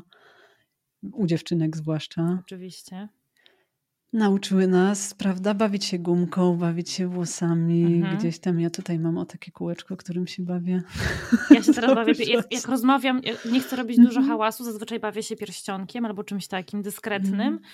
Ale tak, mam swoje zabawki takie głośniejsze w czasie, w czasie pracy normalnie albo w czasie oglądania czegoś. No. A pierścionek to jest taki autystyczna zabawa, nie? Bo jest okrągły. Mój mąż się zawsze bawi pierścionkiem. I jest okrągły i się kręci i w ogóle jest taki ten kolisty, kolisty ruch. Hmm. I, a kręciłaś? Także bierzesz i fuch, kręcisz te rzeczy? Tak, oczywiście, oczywiście. Wiesz, I mój, mój syn, jak zobaczy tylko coś kręcącego, coś, co można pokręcić, to fuch, kręci. kręci. Ale o czym rozmawiałyśmy, że znowu, znowu taka dygresja do tych zabawek? o Sound of Silence. O Sound tak, of Silence rozmawialiśmy. Mhm. To jak, jak mówiłaś posłuchaj, o tym, jak mówiłaś posłuchaj. o tym, to właśnie muszę posłuchać jeszcze raz, bo aż tak, miałam weź ciarki. na słuchawki, zamknij oczy i posłuchaj, jaka to jest moc w tej piosence. Oh, hello darkness, my old friend. nie wiem, nie wiem, jakie ty masz nadwrażliwości. Ja mam nadwrażliwości na dźwięki bardzo, dlatego tak. dzisiaj właśnie jak nagrywamy, to wyrzuciłam z domu i dzieci, i męża, i psa, bo bardzo by mnie rozpraszało, jakby tutaj gdzieś tam zaczęło coś szczekać, coś trzaskać, coś gdzieś ten. Ale właśnie też jak muszę z kimś porozmawiać przez telefon, przez długi czas w ogóle nie rozmawiałam przez telefon, ponieważ przez moje uszy nie dochodziły sygnały do mojego mózgu. Musiałam to przeczytać albo zobaczyć drugą osobę, jak porusza ustami, i wtedy dopiero docierały sygnały. Natomiast po jakimś czasie odkryłam właśnie podcasty i jakieś takie rzeczy, więc się zaczęłam uczyć przyjmować kanałem słuchowym. I teraz mam tak, że nawet lubię czasem sobie porozmawiać dłużej przez telefon, ale żeby móc porozmawiać przez telefon, to muszę iść do ciemnego pokoju, gdzie nie ma bodźców wizualnych. To ciekawe. Tak, czyli i wtedy jakby wszystko, cała uwaga jest skupiona na uszach i mogę sobie pozwolić na rozmawianie przez telefon i jakby bycie w tej rozmowie całą uważnością, bo nie ma bodźców wizualnych. Oczywiście chodzę w kółko wtedy tak. też po powodu łóżka, ale zawsze przy każdej rozmowie telefonicznej to bardzo mocno mnie pozwala się skupić. Mm -hmm. Ale właśnie ograniczenie bodźców wizualnych też jest świetne. To ciekawe. A, a propos tego chodzenia w czasie rozmowy telefonicznej, to było jedno z pierwszych pytań, jakie mój psychiatra mi zadał w czasie diagnozy. Zapytał mnie, czy, co robię, jak rozmawiam przez telefon. Czy siedzę w miejscu? Ja powiedziałam, że w miejscu? A co, ludzie siedzą w miejscu w czasie rozmowy telefonicznej? To jest w ogóle możliwe? Wow, widzisz, nie wiedziałam, że to jest diagnostyczny ten... Mm pytanie, ale fajne. To nie siedzą w miejscu? No, okazuje się, że nie. Znaczy, my, my, my, my, że my nie siedzimy, a inni siedzą. Znaczy, no właśnie, właśnie też miałam jakieś takie... Nie, no siedzą w miejscu. Znaczy nie, że nie siedzą właśnie, no mm. dobra. mm, ale wiesz co, chciałam trochę jeszcze wrócić do takiej ciekawej kwestii, którą poruszyłaś. To poczucie mm. samotności i to, to silny, ten silny strach przed odrzuceniem. Bo mm. to oczywiście towarzyszy nam bardzo często. I w dorosłości jest nam sobie łatwiej z tym poradzić. No bo już sporo przeszłyśmy, przeterapeutyzowałyśmy się, przekołczowałyśmy, mamy pewien mm. dystans, mamy, znamy pewnie te techniki, strategie radzenia sobie, ale w młodości, zwłaszcza właśnie w tym takim okresie dorastania, to jest największy koszmar młodej dziewczyny. Tak. tak. Jak sobie z tym wtedy radziłaś? Nie radziłam sobie w ogóle. Nie radziłam sobie. Miałam Miałam takiego konika z pluszaka takiego, on miał na imię Bill. On dalej jest, siedzi przy moim łóżku, taki wiesz, wyświechtany, dziesiątki lat ma już i jest taki... I ten konik przyjmował wszystkie moje, cały, prawda, ogromny ból, który ja tam odczuwałam. Ja po prostu a już zwłaszcza w tym momencie dorastania, kiedy te wszystkie hormonalne i te zmiany w mózgu i te wszystkie rzeczy tam, ja się czułam tak ogromnie samotna i nie miałam nikogo, z kim mogłam porozmawiać. To w ogóle było niesamowite, bo ja miałam wokół siebie ludzi, miałam jakiegoś tam no, chłopaka, miałam taką przyjaciółkę dosyć bliską, która e, też nie za bardzo umiała rozmawiać z ludźmi. Hmm. I, I my spędzałyśmy dużo czasu razem, ale ja nie miałam nikogo, kto dałby mi poczucie, że mnie rozumie i jakoś tak akceptuje. I, I teraz jakby w ogóle odkryłam to całkiem niedawno, że miałam takie, wiesz, bardzo, bardzo dużo książek czytałam. Ja po prostu pożerałam książki. Ja czytałam, nie wiem, dwie, trzy książki tygodniowo. Potrafiłam całą tą moją samotność gdzieś tam kumulowałam w tych książkach, czyli uciekałam tam i byłam w tamtych światach i czytałam i czytałam, zwłaszcza fantastykę, bardzo lubiłam fantastykę w science fiction. I w tych wszystkich książkach i w filmach i w ogóle cała popkultura nam mówi, że powinno się mieć najlepszego przyjaciela, najlepszą przyjaciółkę. I ta najlepsza przyjaciółka ma za zadanie cię w ogóle wysłuchać i być zawsze z tobą i się z nią dzielisz wszystkimi swoimi przeżyczeniami i ona cię słucha i w ogóle e, kocha cię i jest e, na śmierć lojalna. I ja miałam takie zbudowany taki obraz, że ja muszę mieć taką przyjaciółkę i straszliwie za nią tęskniłam. No po prostu masakrycznie. I ja z tym, z tą historią chodziłam przez 30 parę lat, naprawdę, albo nawet 40, szukając tej przyjaciółki, szukając tego takiego zupełnie nierealnego kogoś. No bo pomyśl, jakie to jest w ogóle idiotyczne narzucać taką ogromną odpowiedzialność tak. na drugą osobę, że macie w ogóle zawsze być przy tobie, tak. wysłuchać, zawsze być, wiesz, gotowa, w, w, świetnym stanie emocjonalnym, wiesz, podnosić cię w twoich tych, nawet jakby z wielką chęcią, że ja chciałam dać to samo tej drugiej osobie, to i tak to było bardzo, bardzo nierealne marzenie. I wtedy cały ten mój smutek, ból i w ogóle wszystkie te ciężkie emocje kumulowałam w tym moim małym bilu. Ja siadałam, przytulałam go, płakałam w niego, był mokry czasami, naprawdę taki bardzo mokry. I, i utulałam się, prawda, do snu. No, no poranki były trochę lepsze. Mm, przez długi, długi czas Bill był moim takim wentylem emocjonalnym. Nawet mając lat, kurczę, 30 parę, ja w trudnych chwilach mhm. wracałam, gdzieś tam zakopywałam się w mój kot, zbierałam tego Billa, przytulałam go. Zawsze ze mną był na wszystkich podróżach, bo wiedziałam, że czasami będę musiała go po prostu wziąć i, i, i właśnie się ten wentyl gdzieś tam otworzyć. I ta droga, którą przeszłam, właśnie co opowiadałam przez jogę, po zrozumienie, że to, co sobie opowiadamy, to ma bardzo duży wpływ na nasze życie, doprowadziła mnie do miejsca, gdzie zaakceptowałam samą siebie, gdzie zrozumiałam, że nie będę miała lepszej przyjaciółki niż ja sama, gdzie patrząc na siebie w lustro, codziennie rano zamiast już patrzeć, kurna, tu mi coś wyskoczyło, tutaj jakieś, mam w ogóle zbarczki, jakieś takie, albo nie wiem, kurna, mogłam trochę schudnąć albo coś, to patrzę i myślę sobie, Kari, wiesz co, dzisiaj będzie fajny dzień, a jak nie będzie fajny, to też będzie dobrze. Patrzę sobie w oczy, a nie na rzeczy niedoskonałe w mojej tej i, i, i szukam w tych oczach mm, emocji, które szukam też w innych osobach. Czyli patrzę sobie w oczy i, i, i szukam, czy, czy to będzie gorszy dzień, czy lepszy, na ile procent właśnie ja jestem dzisiaj gotowa go przeżyć i z pełną jakby taką akceptacją jestem ze sobą. I dopiero w momencie, kiedy ja zaakceptowałam sama siebie i pozwoliłam sobie być taka, jaka jestem, a nie wymagałam od siebie nie wiadomo jakiej rzeczy, to był dopiero ten moment, kiedy ja przestałam uciekać w chwilach smutku do Billa, bo, bo przestałam szukać zewnętrznej walidacji. Mm. Przestałam szukać i przestałam też szukać tej nierealnej, wyjątkowej przyjaciółki i zrozumiałam, że, że ja kogoś takiego nie znajdę, że tylko ja mogę być dla siebie taką przyjaciółką, taką osobą. I kiedy stałam się taką osobą, to pozwoliłam sobie na jakby mienie w swoim życiu przyjaciółek. Nagle się ich pojawiło bardzo dużo, ponieważ nie wymagałam od nich rzeczy nierealnych, tylko po prostu z jedną chodzę, nie wiem, do lasu na spacer, z inną gdzieś pojadę, z jeszcze inną mogę sobie porozmawiać, a z kolejną, nie wiem, siąść przy winie raz na tam miesiąc, nie? I one są wszystkie, jakby każda z nich ma jakąś część, którą mi daje, nie muszą być jedną osobą.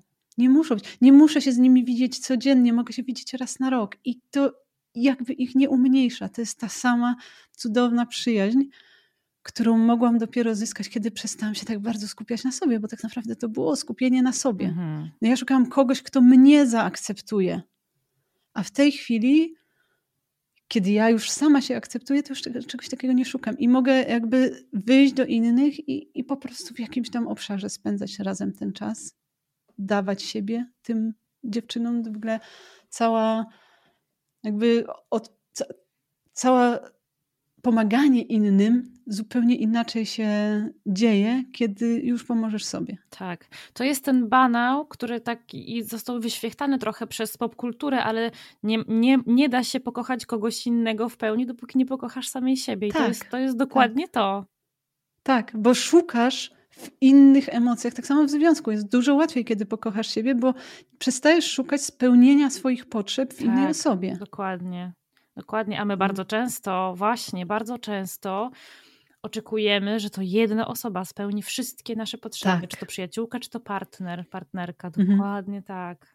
To jest piękne, co mówisz. To jest naprawdę piękne i e, no, myślę, że e, wiele z nas jeszcze nie jest na takim etapie zrozumienia tego.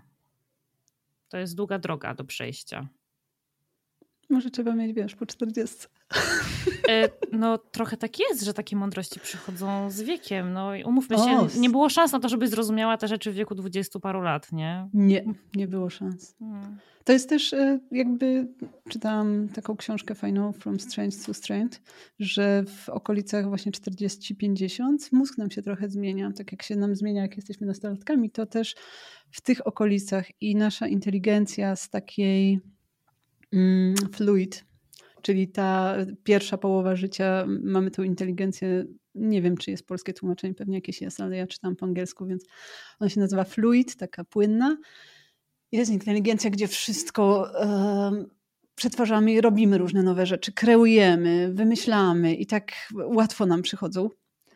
Natomiast po 40 gdzieś tam zaczyna nam się ten mózg trochę odwracać i z tej inteligencji fluid przestawiamy się w taką bardziej inteligencję crystallized, czyli skrystalizowaną. Mm. I to oznacza, że bardzo lubię to porównanie, że jeżeli taka starsza osoba, czy taka młodsza osoba z tą fluid inteligencją przyjdzie i po, pokaże 20 pomysłów, które ona wymyślała, to taka osoba z tą inteligencją krystaliczną będzie wiedzieć, który z tych pomysłów zadziała i który jest dobry, bo ona ma tą już taką mądrość, więc gdzieś tam trzeba zaakceptować to. Tam była taka bardzo ładna historia w tej książce o Darwinie i o Bachu, o Bachu, że Darwin, który przed pięćdziesiątką napisał tą całą swoją teorię o powstawaniu gatunków i zrobił tą książkę i nagle potem poczuł, że w ogóle już nic nowego nie może wymyśleć i to było dla niego nie do przejścia. On w ogóle wpadł w depresję, wpadł w jakieś takie ciężkie stany i do końca życia już nie potrafił się z tym pogodzić, że jego mózg już nie działa, już nie jest taki młody. Mhm.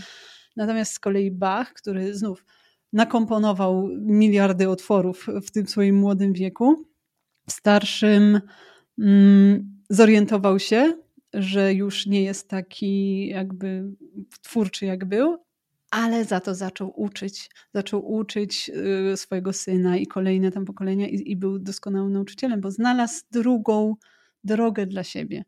No ja gdzieś też tak widzę u siebie taką zmianę, ponieważ przez duży, długi czas byłam copywriterką i to było takie bardzo kreatywne i prawda, wymyślanie rzeczy, a, a teraz jakby ten nasz, mm, ta, ta, ta nasza firma przesunęła się bardziej w kierunku właśnie uczenia, jakiegoś takiego prowadzenia strategicznych rzeczy i, i to mi sprawia naprawdę bardzo, bardzo dużo radości. Fajnie, pomaganie innym. Fajnie, że o tym mhm. mówisz, bo, bo, tak bardzo płynnie przeszłaś do tego, o co ja cię właśnie chciałam zapytać. Bo to jest, bo to, to trochę tak, rzeczywiście jest takie odzwierciedlenie tej, tej drogi, jaką przechodzimy jako osoby, to co się wydarzyło w Twoim życiu profesjonalnym, więc opowiedz trochę więcej o tym, bo jestem bardzo ciekawa. To jest tak, że pewnie bardzo dużo osób z ADHD ma tę drogę. Mm, wylądowałam jako przedsiębiorczyni już bardzo szybko. bardzo szybko, bo ciężko mi było usiedzieć na jakimkolwiek. Ja, ja w ogóle miałam w zamiarze zostać nauczycielką bardzo, bardzo zawsze chciałam uczyć, no i ta biologia i nawet uczyłam przez rok w szkole, ale nie wytrzymałam tam dłużej, abstrahując od tam różnych warunków płacowych, jakie są w polskich mhm. szkołach, no to, to ciężko mi było się dostosować do e, szablonu chodzenia zawsze tam na ósmą i ten. I potem przez długi czas właśnie różne freelansowe copywritingi robiłam i tam inne rzeczy, aż wylądowałam w agencji i, i to wtedy się przeprowadziłam w ogóle do Warszawy, a po półtora roku dopiero, bo zdalnie dosyć długo pracowałam. Mm, I to była taka agencja, agencja kreatywna, mm, która Max, Max Weber to się nazywało, która jako pierwsza w Polsce zdobyła Złotego Lwa w Cannes. Więc to było, ja, ja, zupełnie nie wiedziałam, gdzie trafiłam. Ja nie wiedziałam, że wszyscy tam chcą. Ja, ja tam przypadkiem zupełnie trafiłam, zaczęłam z nimi pracować. I, I ona mnie też mocno ukształtowała, bo to było trudne, bo tam tak naprawdę chodziło o to, żeby właśnie ta kreatywność była taka bardzo, bardzo mocno podkreślana i nic poza tym. Więc, ale też jakby bardzo intensywnie pracowaliśmy, bardzo dużo po nocach i tak. No ja byłam wtedy młoda, no 20 parę lat, więc jakby mm, natomiast w pewnym momencie y, nie zdzierżyliśmy i, i gdzieś tam zrobiliśmy taki nasz odłam z tej agencji. Było nas wiele osób i no i to też się po jakimś czasie rozsypało. I na jakiś czas poszłam e, popracować sobie na etacie, tylko tak naprawdę na kontrakcie, ale e, popracować na etacie, żeby odpocząć. No i wytrzymałam tam, nie wiem, kilka miesięcy. Wiesz, wtedy wytrzymałam kilka miesięcy. Mm, było mi dobrze, no ale właśnie dokładnie musiałam przychodzić biu do biura na dziewiątą i wychodzić do 17, więc tak naprawdę pracowałam tylko tą pierwszą godzinę, kiedy nikogo nie było, tak jak dokładnie tak jak ty powiedziałaś i i potem, no i potem już właśnie było tu gadanie, tutaj coś tam i to było takie rozmemłane, no więc ja stawałam o, o tej piątej pracować, a potem szłam do biura, żeby sobie pogadać z ludźmi, no bez sensu.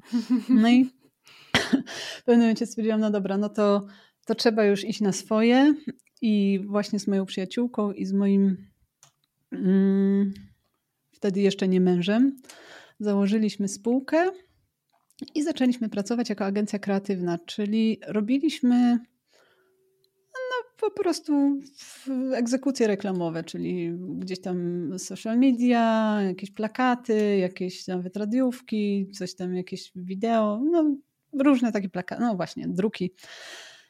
I przez długi czas pracowaliśmy właśnie w takim, w takim, mm, w takim biznesie. I w pewnym momencie to zaczęło być a, a, pracowaliśmy naprawdę w fajnych miejscach, bo naszym głównym klientem e, było BBC, więc to jest naprawdę duża, fajna marka. Do tego marka z ogromnymi wartościami, więc to też w nas zbudowało takie, jak można dobrze to robić. Natomiast mm, zaczęło nas frustrować to, że właściwie nic się nie zmieniało prawda? Były jakieś tam kampanie i my robiliśmy te wszystkie kreacje i fajnie, i były tam jakieś wyniki, ale nie było żadnej zmiany. Mhm. I zaczynaliśmy mieć takie poczucie frustracji. Co, co w ogóle, co, co my w ogóle robimy, prawda? I to, to jest w ogóle bardzo ciekawe, bo masz um, masz pieniądze, ok, możesz sobie pojeździć na te wakacje, masz fajną pracę, ponieważ nie musisz chodzić do biura i tak dalej, masz bardzo dużo swobody, sama sobie to wszystko układasz, masz wszystko, co potrzebujesz. Masz, wiesz, szczęśliwą rodzinę i tak dalej i kurna pustka. Czegoś brakuje. Pustka, po mm. prostu tak. Czegoś brakuje i to było takie... No, jechaliśmy ku wypaleniu, naprawdę. E, jak na mur. I, no i przyszła pandemia, nie, no, to jeszcze wcześniej się zaczęło, no ale pandemia gdzieś tam była w, w pomiędzy, gdzie właśnie trafiliśmy do tej mm, grupy coachingowej i tam nam trochę tak jakby poprali mózgi w mhm. takim dosyć dobrym kierunku. Bardzo się cieszę z tego prania, bo pierwszą rzeczą, którą zrobiłam, kiedy tam trafiłam, bo ja tam jestem jakby reprezentantką naszą, bo jestem najbardziej socjalna, moi partnerzy ze spektrami różnymi, niekoniecznie chcą do ludzi. To pierwszą rzeczą, którą tam zrobiłam, to po, po, po, zrobiłam takie ćwiczenie, które się nazywało Znajdź swoje ikigai. Ikigai to jest taka filozofia japońska, która się tłumaczy to ikigai na powód do życia, czyli reason to life. I Polega to na tym, że bierzesz rzeczy, które kochasz robić, y, bierzesz rzeczy, które robisz bardzo dobrze, czyli które umiesz robić bierzesz rzeczy, za które um, ludzie ci zapłacą, czyli które są jakby na rynku pożądane, i rzeczy, które są potrzebne światu. Wypisujesz sobie w takich czterech kolumnach, potem znajdujesz środek, jakby część wspólną tych wszystkich czterech rzeczy. Mhm. I no to nie było tak, że ja sobie siadłam i napisałam, dobra, mam, mam moje kigai, jedziemy, nie? Tylko to trwało, to był proces, to trwało z 4-5 miesięcy, gdzie ja chodziłam i w ogóle szukałam, w ogóle różnego typu tego ćwiczenia robiłam, ale w końcu gdzieś tam znalazłam ten purpose, to jeszcze się mówi po angielsku, u nas w Polsce nie ma takiego ładnego słowa na to.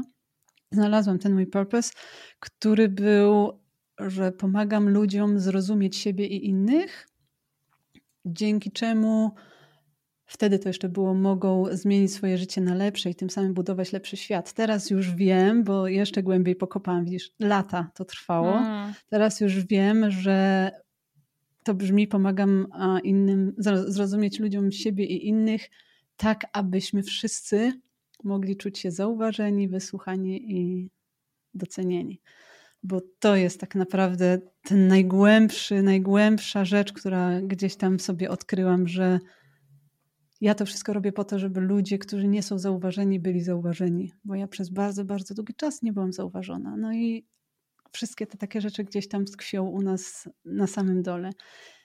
I to jest też ten mój właśnie soft spot do autystyków, którzy też nie są zauważeni bardzo, bardzo. I odkryłam to i odkryłam też, że biznes nie musi być po to, żebyś zarabiała pieniądze. Bo jeżeli jest tylko po to, żebyś zarabiała pieniądze, to, jest, to, to lądujesz właśnie w tym miejscu, w którym my wylądowaliśmy, czyli w miejscu, w którym wszystko niby jest ok, ale kurna, jesteś nieszczęśliwa. Mhm. I... To się nazywa kapitalizm. Znaczy, no... jakby znala, znalawszy to, że, że, że, to może być inaczej, mm. zaczęliśmy się tam zastanawiać, przerobiliśmy całą firmę, zaczęliśmy się zastanawiać, co możemy zmienić mm. w świecie tym naszym biznesem, co możemy wnieść, tak żeby była tam jakaś zmiana, żeby była jakaś transformacja. Zaczęliśmy jakby przestawiać, bo my zawsze robiliśmy gdzieś tam jakieś rzeczy strategiczne i strategię komunikacji, strategię marek, ale wywaliliśmy w ogóle całą tą e, strefę robienia rzeczy, tych finalnych egzekucji i zaczęliśmy skupiać się tylko na tym miejscu, w którym możemy dokonać zmiany. I co ważniejsze, zaczęliśmy jakby budować te marki, ale nie z myślą, żeby zbudować markę, która zarobi pieniądze, tylko z myślą, żeby budować marki, które zmieniają świat na lepsze, które przynoszą takie spełnienie, które nie są tylko po to, żebyś zarabiała pieniądze, ale też głębiej. I żeby, żeby to osiągnąć, to są takie jakby, są cztery w ogóle filary takiego spełnionego życia. Nie pamiętam pani, która mówi, jest taki TED o tym. Natomiast są cztery filary i jeden z nich to jest purpose, czyli ten taki nadrzędny sens, który cię pcha i który sprawia, że wykorzystujesz swoje silne cechy po to, żeby pomóc innym. Jeżeli coś takiego znajdziesz, to znajdujesz spełnienie w życiu. Drugim filarem, i one nie muszą być wszystkie cztery spełnione, wystarczy, że jeden gdzieś tam masz i, i już tam sobie to, już tam masz, to drugim filarem jest przynależność. I ten z kolei filar, ja nigdy nie miałam poczucia przynależności, nigdy. Zawsze byłam z boku, zawsze byłam inna, zawsze byłam no gdzieś tam trochę jakby potrafiłam być z ludźmi i fajnie mi z nimi było, ale nigdy nie miałam do momentu, kiedy nie zdiagnozowałam sobie ADHD i to dopiero znalazłam, w, zwłaszcza dziewczynach z ADHD swój klan. Swoją taką, tak, bo przynależność charakteryzuje się tym, że jesteś akceptowana za to, kim jesteś. Tak. Nie za to, co robisz, czy tam co mówisz, tylko co tam, tylko za to, kim jesteś. I ty akceptujesz innych też dokładnie takich, za to, kim są. I właśnie klan dziewczyn ADHD to, to sprawiło, że nagle poczułam się przynależna. Trzecim tym filarem mm, spełnionego życia jest taka transcendencja, czyli że przeżywasz coś bardziej niż tylko codzienne, codzienne życie. I to nam daje na przykład sztuka, jeżeli gdzieś tam idziesz, albo muzyka, albo mm, nie wiem, religie też to dają, że jest coś więcej niż zwykłe życie. No dla mnie to jest na przykład jechanie samochodem i słuchanie piosenki i mhm. wzruszanie się. To, to jest moja transcendencja. Wy, wychodzenie, nie wiem, pływanie z maską i rurką w e, oceanie, gdzie jest rafa koralowa. Po prostu takie wyżyny transcendencji przeżywam. I czwartym elementem e, tego spełnionego życia jest historia, jakie sobie opowiadamy o samych sobie. No i tu o tym już jakby dużo mówiłam. W każdym razie dwa pierwsze, czyli ten purpose i belonging, Mm, czyli sens, znaczenie i, i przynależność, to są rzeczy, z którymi pracujemy właśnie budując te marki. Czyli nie budujemy ich po to, żeby wiesz, sprzedawały, tylko po to, żeby dawały też tym ludziom, którzy e, prowadzą je i zespołom, które tam przy dawały takie poczucie, że robią coś bardziej mhm. albo że należą do jakiejś naprawdę fajnej, fajnej społeczności. I powiem Ci, że odkąd zaczęliśmy w taki sposób jakby prowadzić ten nasz biznes, to, to ja się budzę każdego ranka, wiesz, z rogalem na twarzy. Znaczy wiadomo, że przesadzam, ale ja nie mam takich już dni, że mi się nie chce wstać. Mhm.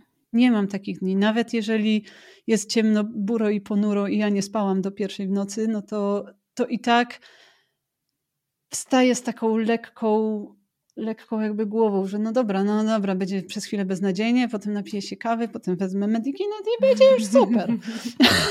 I będę mogła dalej, wiesz, działać w tym kierunku, żeby, żeby coś wnieść do tego świata i pomagać innym ludziom, którzy chcą to robić, żeby oni też jakby zrozumieli pewne rzeczy, znaleźli pewne narzędzia i mogli budować ten biznes tak, żeby być w nim szczęśliwą osobą i nieść też to, co to, co niosą swoim biznesem innym. To się to też gdzieś tam często opowiadam tą historię, ale jest bardzo mocne znaczenie ma w moim życiu. Jak mi, jak jeszcze pracowaliśmy właśnie w, te, w reklamie tak zwanej, to kiedy y, moje starsze dziecko przyszło z przedszkola i mówi, mamo, pani dzisiaj w przedszkolu powiedziała, że reklama kłamie. No, no tak, no tam, tam mówi się tak, nie, że reklama kłamie, spoko. A Jonek mówi do mnie, ale mamo, wy pracujecie w reklamie. Czy to znaczy, że okłamujecie ludzi? A ja tak, no kurna, to uczę dziecko, żeby nie kłamało i w ogóle tutaj ten, a on mi mówi, czy to znaczy, że... I powiem ci, że poczułam taką silną niezgodę hmm. na to, że ja nie chcę, i nawet miałam przez chwilę jakieś doły w tym kierunku, że ja nie chcę pracować w branży, która okłamuje ludzi. A marketing jest właśnie tak kojarzony. Tak. Marketing to manipulacja. I długo się z tym jakby zmagałam, że kurczę, czy ja mam rzucić ten marketing, jechać do tej Nowej Zelandii i pa paść owce, czy jakiegoś innego miejsca dla siebie szukać. Ale potem właśnie znalazłam tą moją grupę i dowiedziałam się, że to wcale nie jest prawda, że to jest tylko przekonanie, że to jest jakiś taki mit, który się wciska wszystkim, że marketing nie musi być manipulacją. Marketing jakby w takiej swojej istocie, a zwłaszcza teraz, kiedy mamy naprawdę miliony marek na rynku i mnóstwo rzeczy dookoła, z których wszyscy mogą wybierać, to marketing może być po prostu pomocą w dokonaniu zmiany, pomocą w tym, żeby pokazać ci, słuchaj, to jest taka fajna droga, możesz to sobie wziąć do swojego życia i twoje życie się zmieni i będzie fajniej. I to tak we mnie zarezonowało. Ten typ tam Seta Godina, poczytałam, on to mocno jest takim ambasadorem tego, tego rodzaju myślenia tak mocno zarezonowało i tak zaczęliśmy patrzeć, kurczę, w Polsce tak nie jest. Mhm. W Polsce wciąż myśli się, że marketing to jest manipulacja. No i stwierdziliśmy, no dobra, no to oprócz tego, że jakby tutaj na małym poletku działamy z tymi naszymi klientami, no to może warto też wyjść trochę bardziej, trochę do ludzi. Więc stwierdziliśmy, dobra, no to zaczniemy y, jakby spokojnie, łagodnie. Założyliśmy sobie Instagrama i zaczęliśmy właśnie takie treści tam pokazywać, że marketing może być czymś fajnym, że może być czymś, co gdzieś tam cię spełnia, że nie musisz wciskać klientom rzeczy, że możesz podejść do nich z empatią. To jest w ogóle nasze takie, wtedy było główne hasło marketing z empatią, teraz to już raczej biznes z empatią, bo tam jeszcze doszły różne elementy dodatkowe ale że wykorzystując tą empatię, próbując postawić się w miejsce innej osoby i zobaczyć świat z jej perspektywy i powiedzieć do niej jej problemami, jej potrzebami, to jest takie dosyć wyświechtane w biznesie, że myśl potrzebami klienta i tak dalej, a potem nadal znów wszyscy mówią, no my tu mamy takie coś, my jesteśmy tacy super, mamy tyle nagród, tyle rzeczy, pracuj z nami, pracuj z nami. Zamiast trochę właśnie wyjść e, z siebie i powiedzieć, słuchaj, mogę ci pomóc w tym, mogę ci zmienić twoje życie w taki sposób, e, widzę twoje problemy, rozumiem twoje problemy, porozmawiajmy. Jeżeli, jeżeli to będzie coś, co ci pasuje, to, to, to, to jest dla ciebie. A jeżeli nie, to nie. To w ogóle ja ci nie będę tego wciskać. I taki właśnie szczery, fajny marketing to jest coś, co bardzo dużo szczęścia w życiu daje. Naprawdę. I ja jakby szczerze wierzę w to, że większość ludzi w Polsce będzie szczęśliwa, mogąc robić taki marketing, mogąc biznes budować o to, że pomaga się innym, a nie, że wyciąga się z nich kasę. Tylko nie ma jeszcze tej świadomości, nie ma jeszcze tego takiego przekonania, że to, że to tak można, że tak w ogóle da się działać, że tak można budować biznesy i, i, że, i że to działa. I, I to jest właśnie ta nasza misja, że my chcemy powiedzieć w Polsce, że tak się da, że, że, że tak właściwie warto. Wydaje mi się, mogę się mylić, ale mam wrażenie, że ludziom się nadal wydaje, że na takim marketingu po prostu się nie da zarobić, stąd ten strach. Tak, myślę, że tak się właśnie im wydaje, masz rację. Natomiast tak, i to abstrahując od tego, że nie da się zarobić, to jeszcze też zawsze się robiło tak, więc to działa, tak. więc nie wychodźmy tak, tak. też poza rzeczy, które się zawsze robiło, bo to jest niebezpieczne, bo tutaj jest lęk i, i tutaj jest dużo zagrożeń. Natomiast to jest przekonanie. To jest przekonanie, bo naprawdę da się zarobić na takim marketingu i wręcz w dobie, kiedy jest bardzo dużo takich samych, wiesz, klonów, tak. to, jest to jest to nawet łatwiejsze niż niż zarabianie na innym, tylko trzeba w głowie sobie przedstawić i wyjść z tą odwagą. I tutaj jest bardzo ciekawa moja obserwacja jeszcze tego, jakby nie. Mm, nie jest jakby fakt ani nic, ale mam taką obserwację, że ci przedsiębiorcy, którzy gdzieś tam No bo my jakby z naszą wiadomością wychodzimy na te social media i, i, gdzieś tam o tym głosimy, natomiast pracujemy już takimi przedsiębiorcami raczej doświadczonymi, bo dla nich mamy dużo więcej do dania i, i jakby dań niż, niż dla tych, którzy dopiero zaczynają. Mhm. I ci przedsiębiorcy, którzy do nas przychodzą, to bardzo często są osoby neuroróżnorodne. I ja mam taką mini tezę, którą sobie teraz sprawdzam i, i ten, że osobom neuroróżnorodnym jest łatwiej w biznesie, ponieważ po pierwsze mają hiperfokus, który jest mega istotny, tak. żeby dojść gdzieś w jakieś miejsce. Po drugie, i to zwłaszcza osoby ADHD, i to jest niesamowite, żeby w biznesie gdziekolwiek dojść, do jakiegokolwiek miejsca, cokolwiek jakby osiągnąć, to musisz podejmować ryzyko dla nas podejmowanie ryzyka jest dużo łatwiejsze. Zgadza ponieważ się. E, zróbmy to, najwyżej nie wyjdzie, nie? Sprawdźmy. No dobra. I to jest, to jest to, za co ja jestem mega wdzięczna, że ja mam to ADHD, bo ja się naprawdę nie zastanawiam, nie siadam i nie rozważam wszystkich za i przeciw. Nie mam czegoś takiego, dobra, ma jak nie wyjdzie, to coś. Ty, tam najwyżej nie wyjdzie. I to jest, to jest naprawdę super. Strasznie się cieszę, że mam ADHD. W życiu bym go nie oddała. Jakby mi ktoś powiedział, dobra, to wyleczymy ci to. nigdy. W ogóle to nie uważam, że ADHD czy tam spektrum autyzmu to jest coś, co się powinno leczyć, bo to jest tak jak, no właśnie, tak jak cecha. To jest, to jest cecha, to nie jest wada ani zaleta. To jest cecha, którą można w jeden albo w drugi sposób ogarnąć i, no i żyć z tym dobrze albo źle. I, i i wiadomo, jakby w jakim świecie żyjemy, że jest to świat nieprzystosowany jakby do nas, jest to świat pełen dźwięków, pełen błysków, pełen jakby bodźców. Natomiast można sobie wybrać życie w tym świecie w taki sposób, jaki się lubi żyć i gdzieś tam się, gdzieś tam się w nim spełniać. Tak, i cieszę się, że, e, że opowiedziałaś historię o tej takiej ewolucji, jaką twoja, twoja firma przeszła, bo to jest to, wy wzięliście te wszystkie wartości, które są tak bliskie osobom neurotypowym mm. i przykuliście to w biznes. To jest, to jest piękne. I to, to właśnie pokazuje, że się da, nie? Że to wcale nie jest tak, że my się musimy dostosowywać, tak. że my możemy to zrobić na swoją modłę. To nie jest łatwe czasem, ale się da.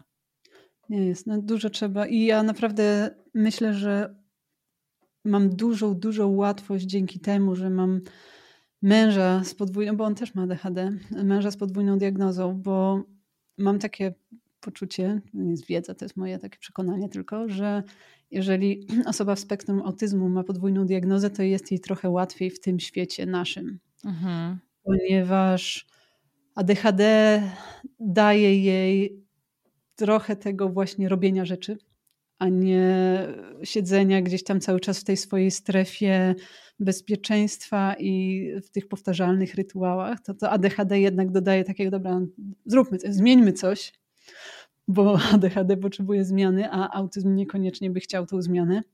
Na pewno jest tam jakaś walka między tym, to, to widzę. A jednocześnie gdybyśmy oboje byli ADHD, to to by było trudno ogarnąć. A dzięki temu, że ja mam męża, który po prostu układa mi życie i w ogóle, który potrzebuje porządku. On potrzebuje porządku. Ja dopiero teraz zrozumiałam, że to, że jest porządek w domu, to to nie chodzi o to, że jemu przeszkadza bałagan, tylko że o to, że jest tyle bodźców, że jego system nerwowy nie wyrabia. Tak. I jakby to zrozumienie dało nam cudowny komfort psychiczny, no bo nie wiem, przychodzi do nas pani, która nam sprząta dom raz na tydzień i ona nie dba o nas dom i o porządek w naszym domu. Ona dba o zdrowie psychiczne mojego męża, a w konsekwencji moje i naszych dzieci. To jest, wiesz, zupełnie inne jakby postrzeganie tego. No i dzięki temu właśnie, że mm, mamy taki, taki miks, takie kombo, to mogliśmy pociągnąć to, że to nie był tylko, wiesz, zapał i, i, jedziemy w tym kierunku, tylko, tylko gdzieś to pociągnąć. Poza tym jeszcze jedna rzecz. Oczywiście jak większość osób z ADHD, które stawia sobie różne cele i próbuje je realizować, to nigdy mi nie wychodziło, prawda? Stawiałam sobie różne cele, jakieś tam przekonania, jakieś, nie wiem, noworoczne postanowienia, nigdy w życiu nic. Nawyki, robienie nawyków, no nie, nie, nie, nie da się, naprawdę. I teraz mam jeden fajny nawyk, mam, mam taki nawyk, że jeżeli o czymś zapomnę, to napiję się wody. Taki mam, wiesz, połączony. O czymś zapomnę, kurna, co ja chciałam? Dobra, napiję się wody, no bo ADHD musi pić wodę, bo ten. No i właśnie to, to tak wygląda taki nawyk. Natomiast nigdy nie umiałam się nauczyć żadnych nawyków, jakieś cele biznesowe długoterminowe, to była masakra. Ale w momencie, kiedy znajdujesz ten, hmm, tą misję, to już nie musisz robić celi, ponieważ masz misję, masz tą misję, wizję, gdzieś tam patrzysz e, dalej i te rzeczy się zaczynają układać, bo widzisz, dokąd zmierzasz. Nawet jeżeli nie wyjdzie ci tam jakiś nawyk, ja już przestałam w ogóle budować nawyki, zaczęłam mieć intencje, czyli nie buduję nawyku picia wody, tylko mam intencję picia wody więcej. I z taką intencją właśnie, jak coś zapomnę, no dobra, no, napiję się tej wody. Ale jeżeli przez kilka dni nie będę piła wody, bo akurat nic nie zapomniałam, to nie odrzucam już tego procesu. To znaczy nie stwierdzam, że dobra, już mi znowu nie wyszło, nigdy się tego nie nauczę, bo, bo nie umiem. Już tyle aplikacji z wodą przerobiłam, że hej. Tylko stwierdzam, dobra, no dzisiaj nie wyszło, ale to nie jest skończona gra. To jest intencja. Ja mam tą intencję nadal.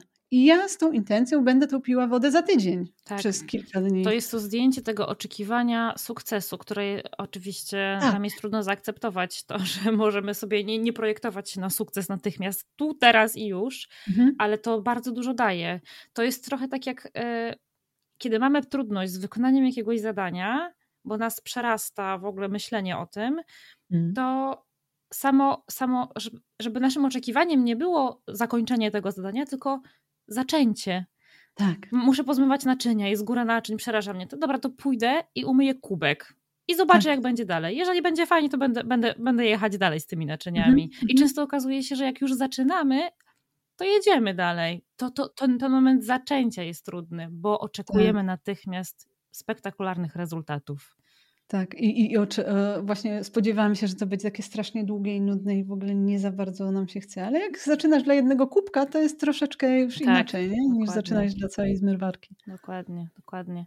A powiedz mi jeszcze taką rzecz, bo ja zawsze o to pytam i muszę również w tym przypadku. Nie wiem, czy się przygotowałaś z, z tego pytania. O, yy, o tym, co bym chciała, żeby ludzie wiedzieli o. Tak jest. Myślałam o tym, ja o tym myślałam za każdym razem, jak e, pytasz o to pytanie, to myślę o tym, kurczę, co ja bym... I, i wiesz, co wymyśliłam? Że chciałabym bo ja mam taką tą biologiczną podstawę wiedzy, która mi pomaga właśnie w tym dystansie. Mhm. Ja bym chciała, żeby ludzie wiedzieli generalnie, że nasze różne zachowania, że to jak odbieramy świat, jak na niego reagujemy, biorą się w dużej mierze z chemii naszego mózgu, z tych wszystkich neuroprzekaźników, które tam się dzieją.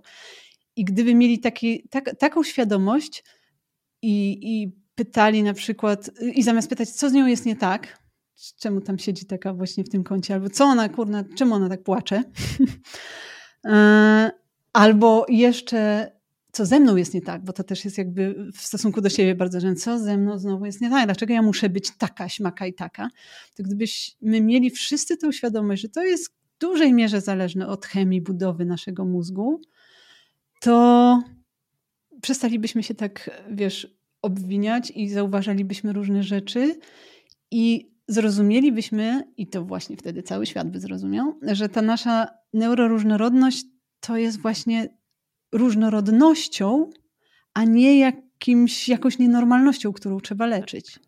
Więc z taką świadomością, jak wiele tego, co czujemy, jak się zachowujemy, zależy od chemii i budowy naszego mózgu, byłoby łatwiej wszystkim.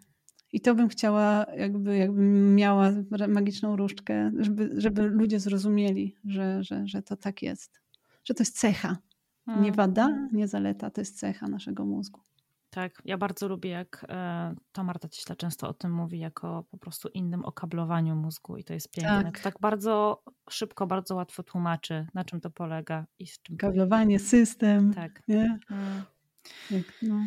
Super, podoba mi się ta odpowiedź. Dobrze się przygotowałaś. Piątka z. Dziękuję. Dziękuję.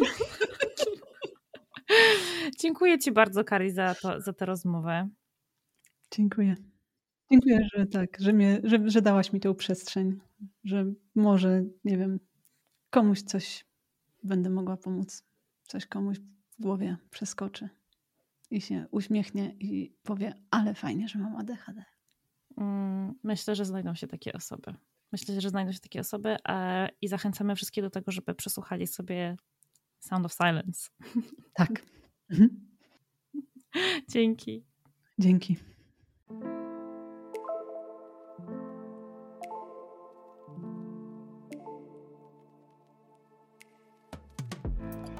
Wielkie dzięki za wysłuchanie tego odcinka. I oczywiście Spotify, YouTube czy TikTok nie powinny być wyznacznikami diagnozy. Ale jeśli to, o czym tutaj rozmawiałyśmy, brzmi dla ciebie podejrzanie znajomo, to mam nadzieję, że zaopiekujesz się sobą i wykonasz pierwszy krok w kierunku pójścia po pomoc, bo każda z nas na to zasługuje. Do usłyszenia w kolejnym odcinku.